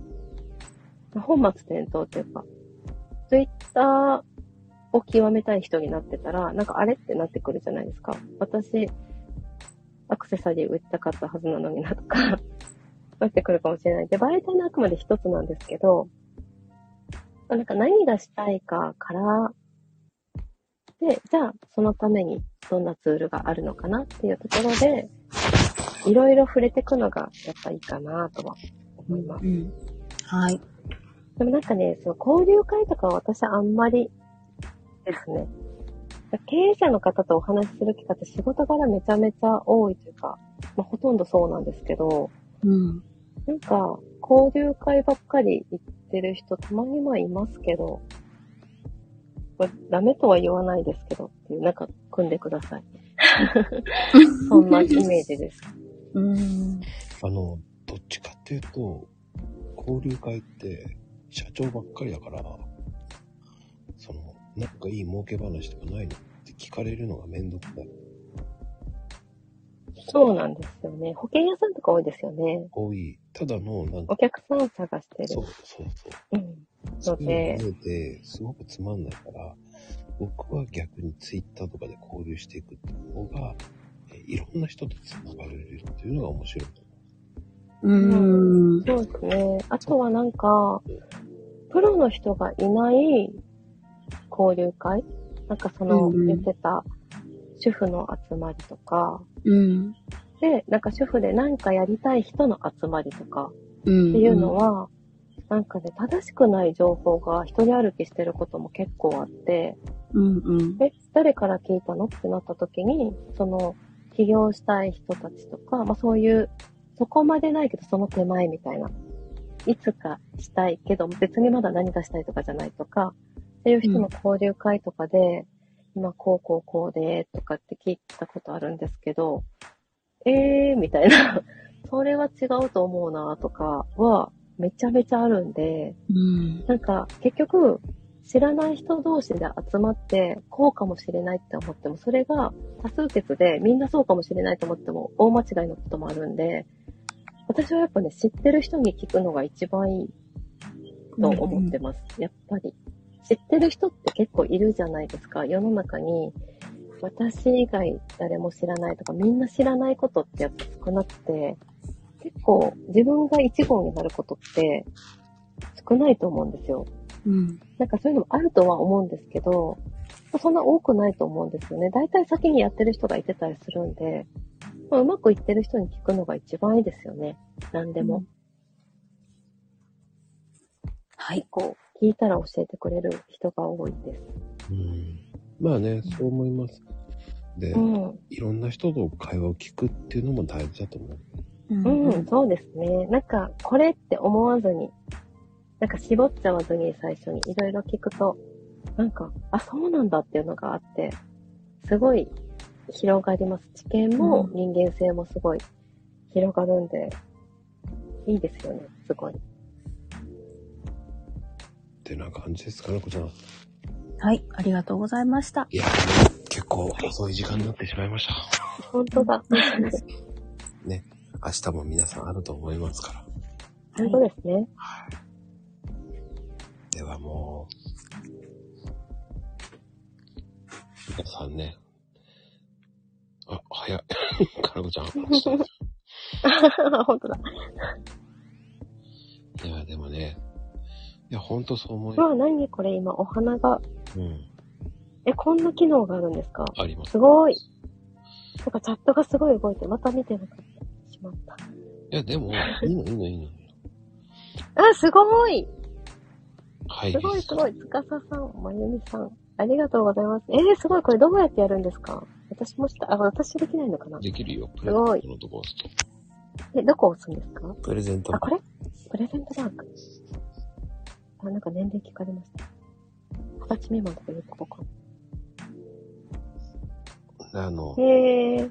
まあでもね、そこから、こう、やってみる価値はあるよね。そういうのね。うんうんうん。だそれが、こう、ある程度安定してからやるのもありだし、うん。やりながら考えていくのもいいと思いますよね。うんうん。そうですね。うん。なんかもう、すっごい決まってるんだったら、やってみるといいと思うんですけど、何でも挑戦してみた方がいいと思うんですけど、うん。うん。なんか、どうしようかなって思うぐらいやったらいろいろやってみた方がいいですよね。別に合わなかったらやめちゃえばいいし、そう。うん。やめるのは簡単。でお金かからないことからやっていった方がいいと思う。そう、そうです。最初からなんかね、すごい初期投資してとかは、まもの、それだけすっごい意志が固いんだったらあれですけど、いろいろやってみようと思って、いきなりすごい初期投資しちゃったら、やっぱちょっと大変かな。そう。お金かけないでやるのがいいと思ですね。そうなんかやっぱ習おうと思うと、ある程度かかるのは私は致し方ないかなっていう感じはありますね。私は結構投資はしてますね。全部ペイしてますけど、やっぱ、なんか本気で取り組もうと思ったものに関しては投資しますね。思わないやつは全然無料でありますけど、う。うん。そこの境目、考えていきましょう、皆さん。ほんまですね。てなことで、さよちゃんありがとうございました、本当に。はい、こちらこそすごい遅い時間までありがとうございました。はい。皆さん、おやすみカプチーノです。おやすみカプチーノ。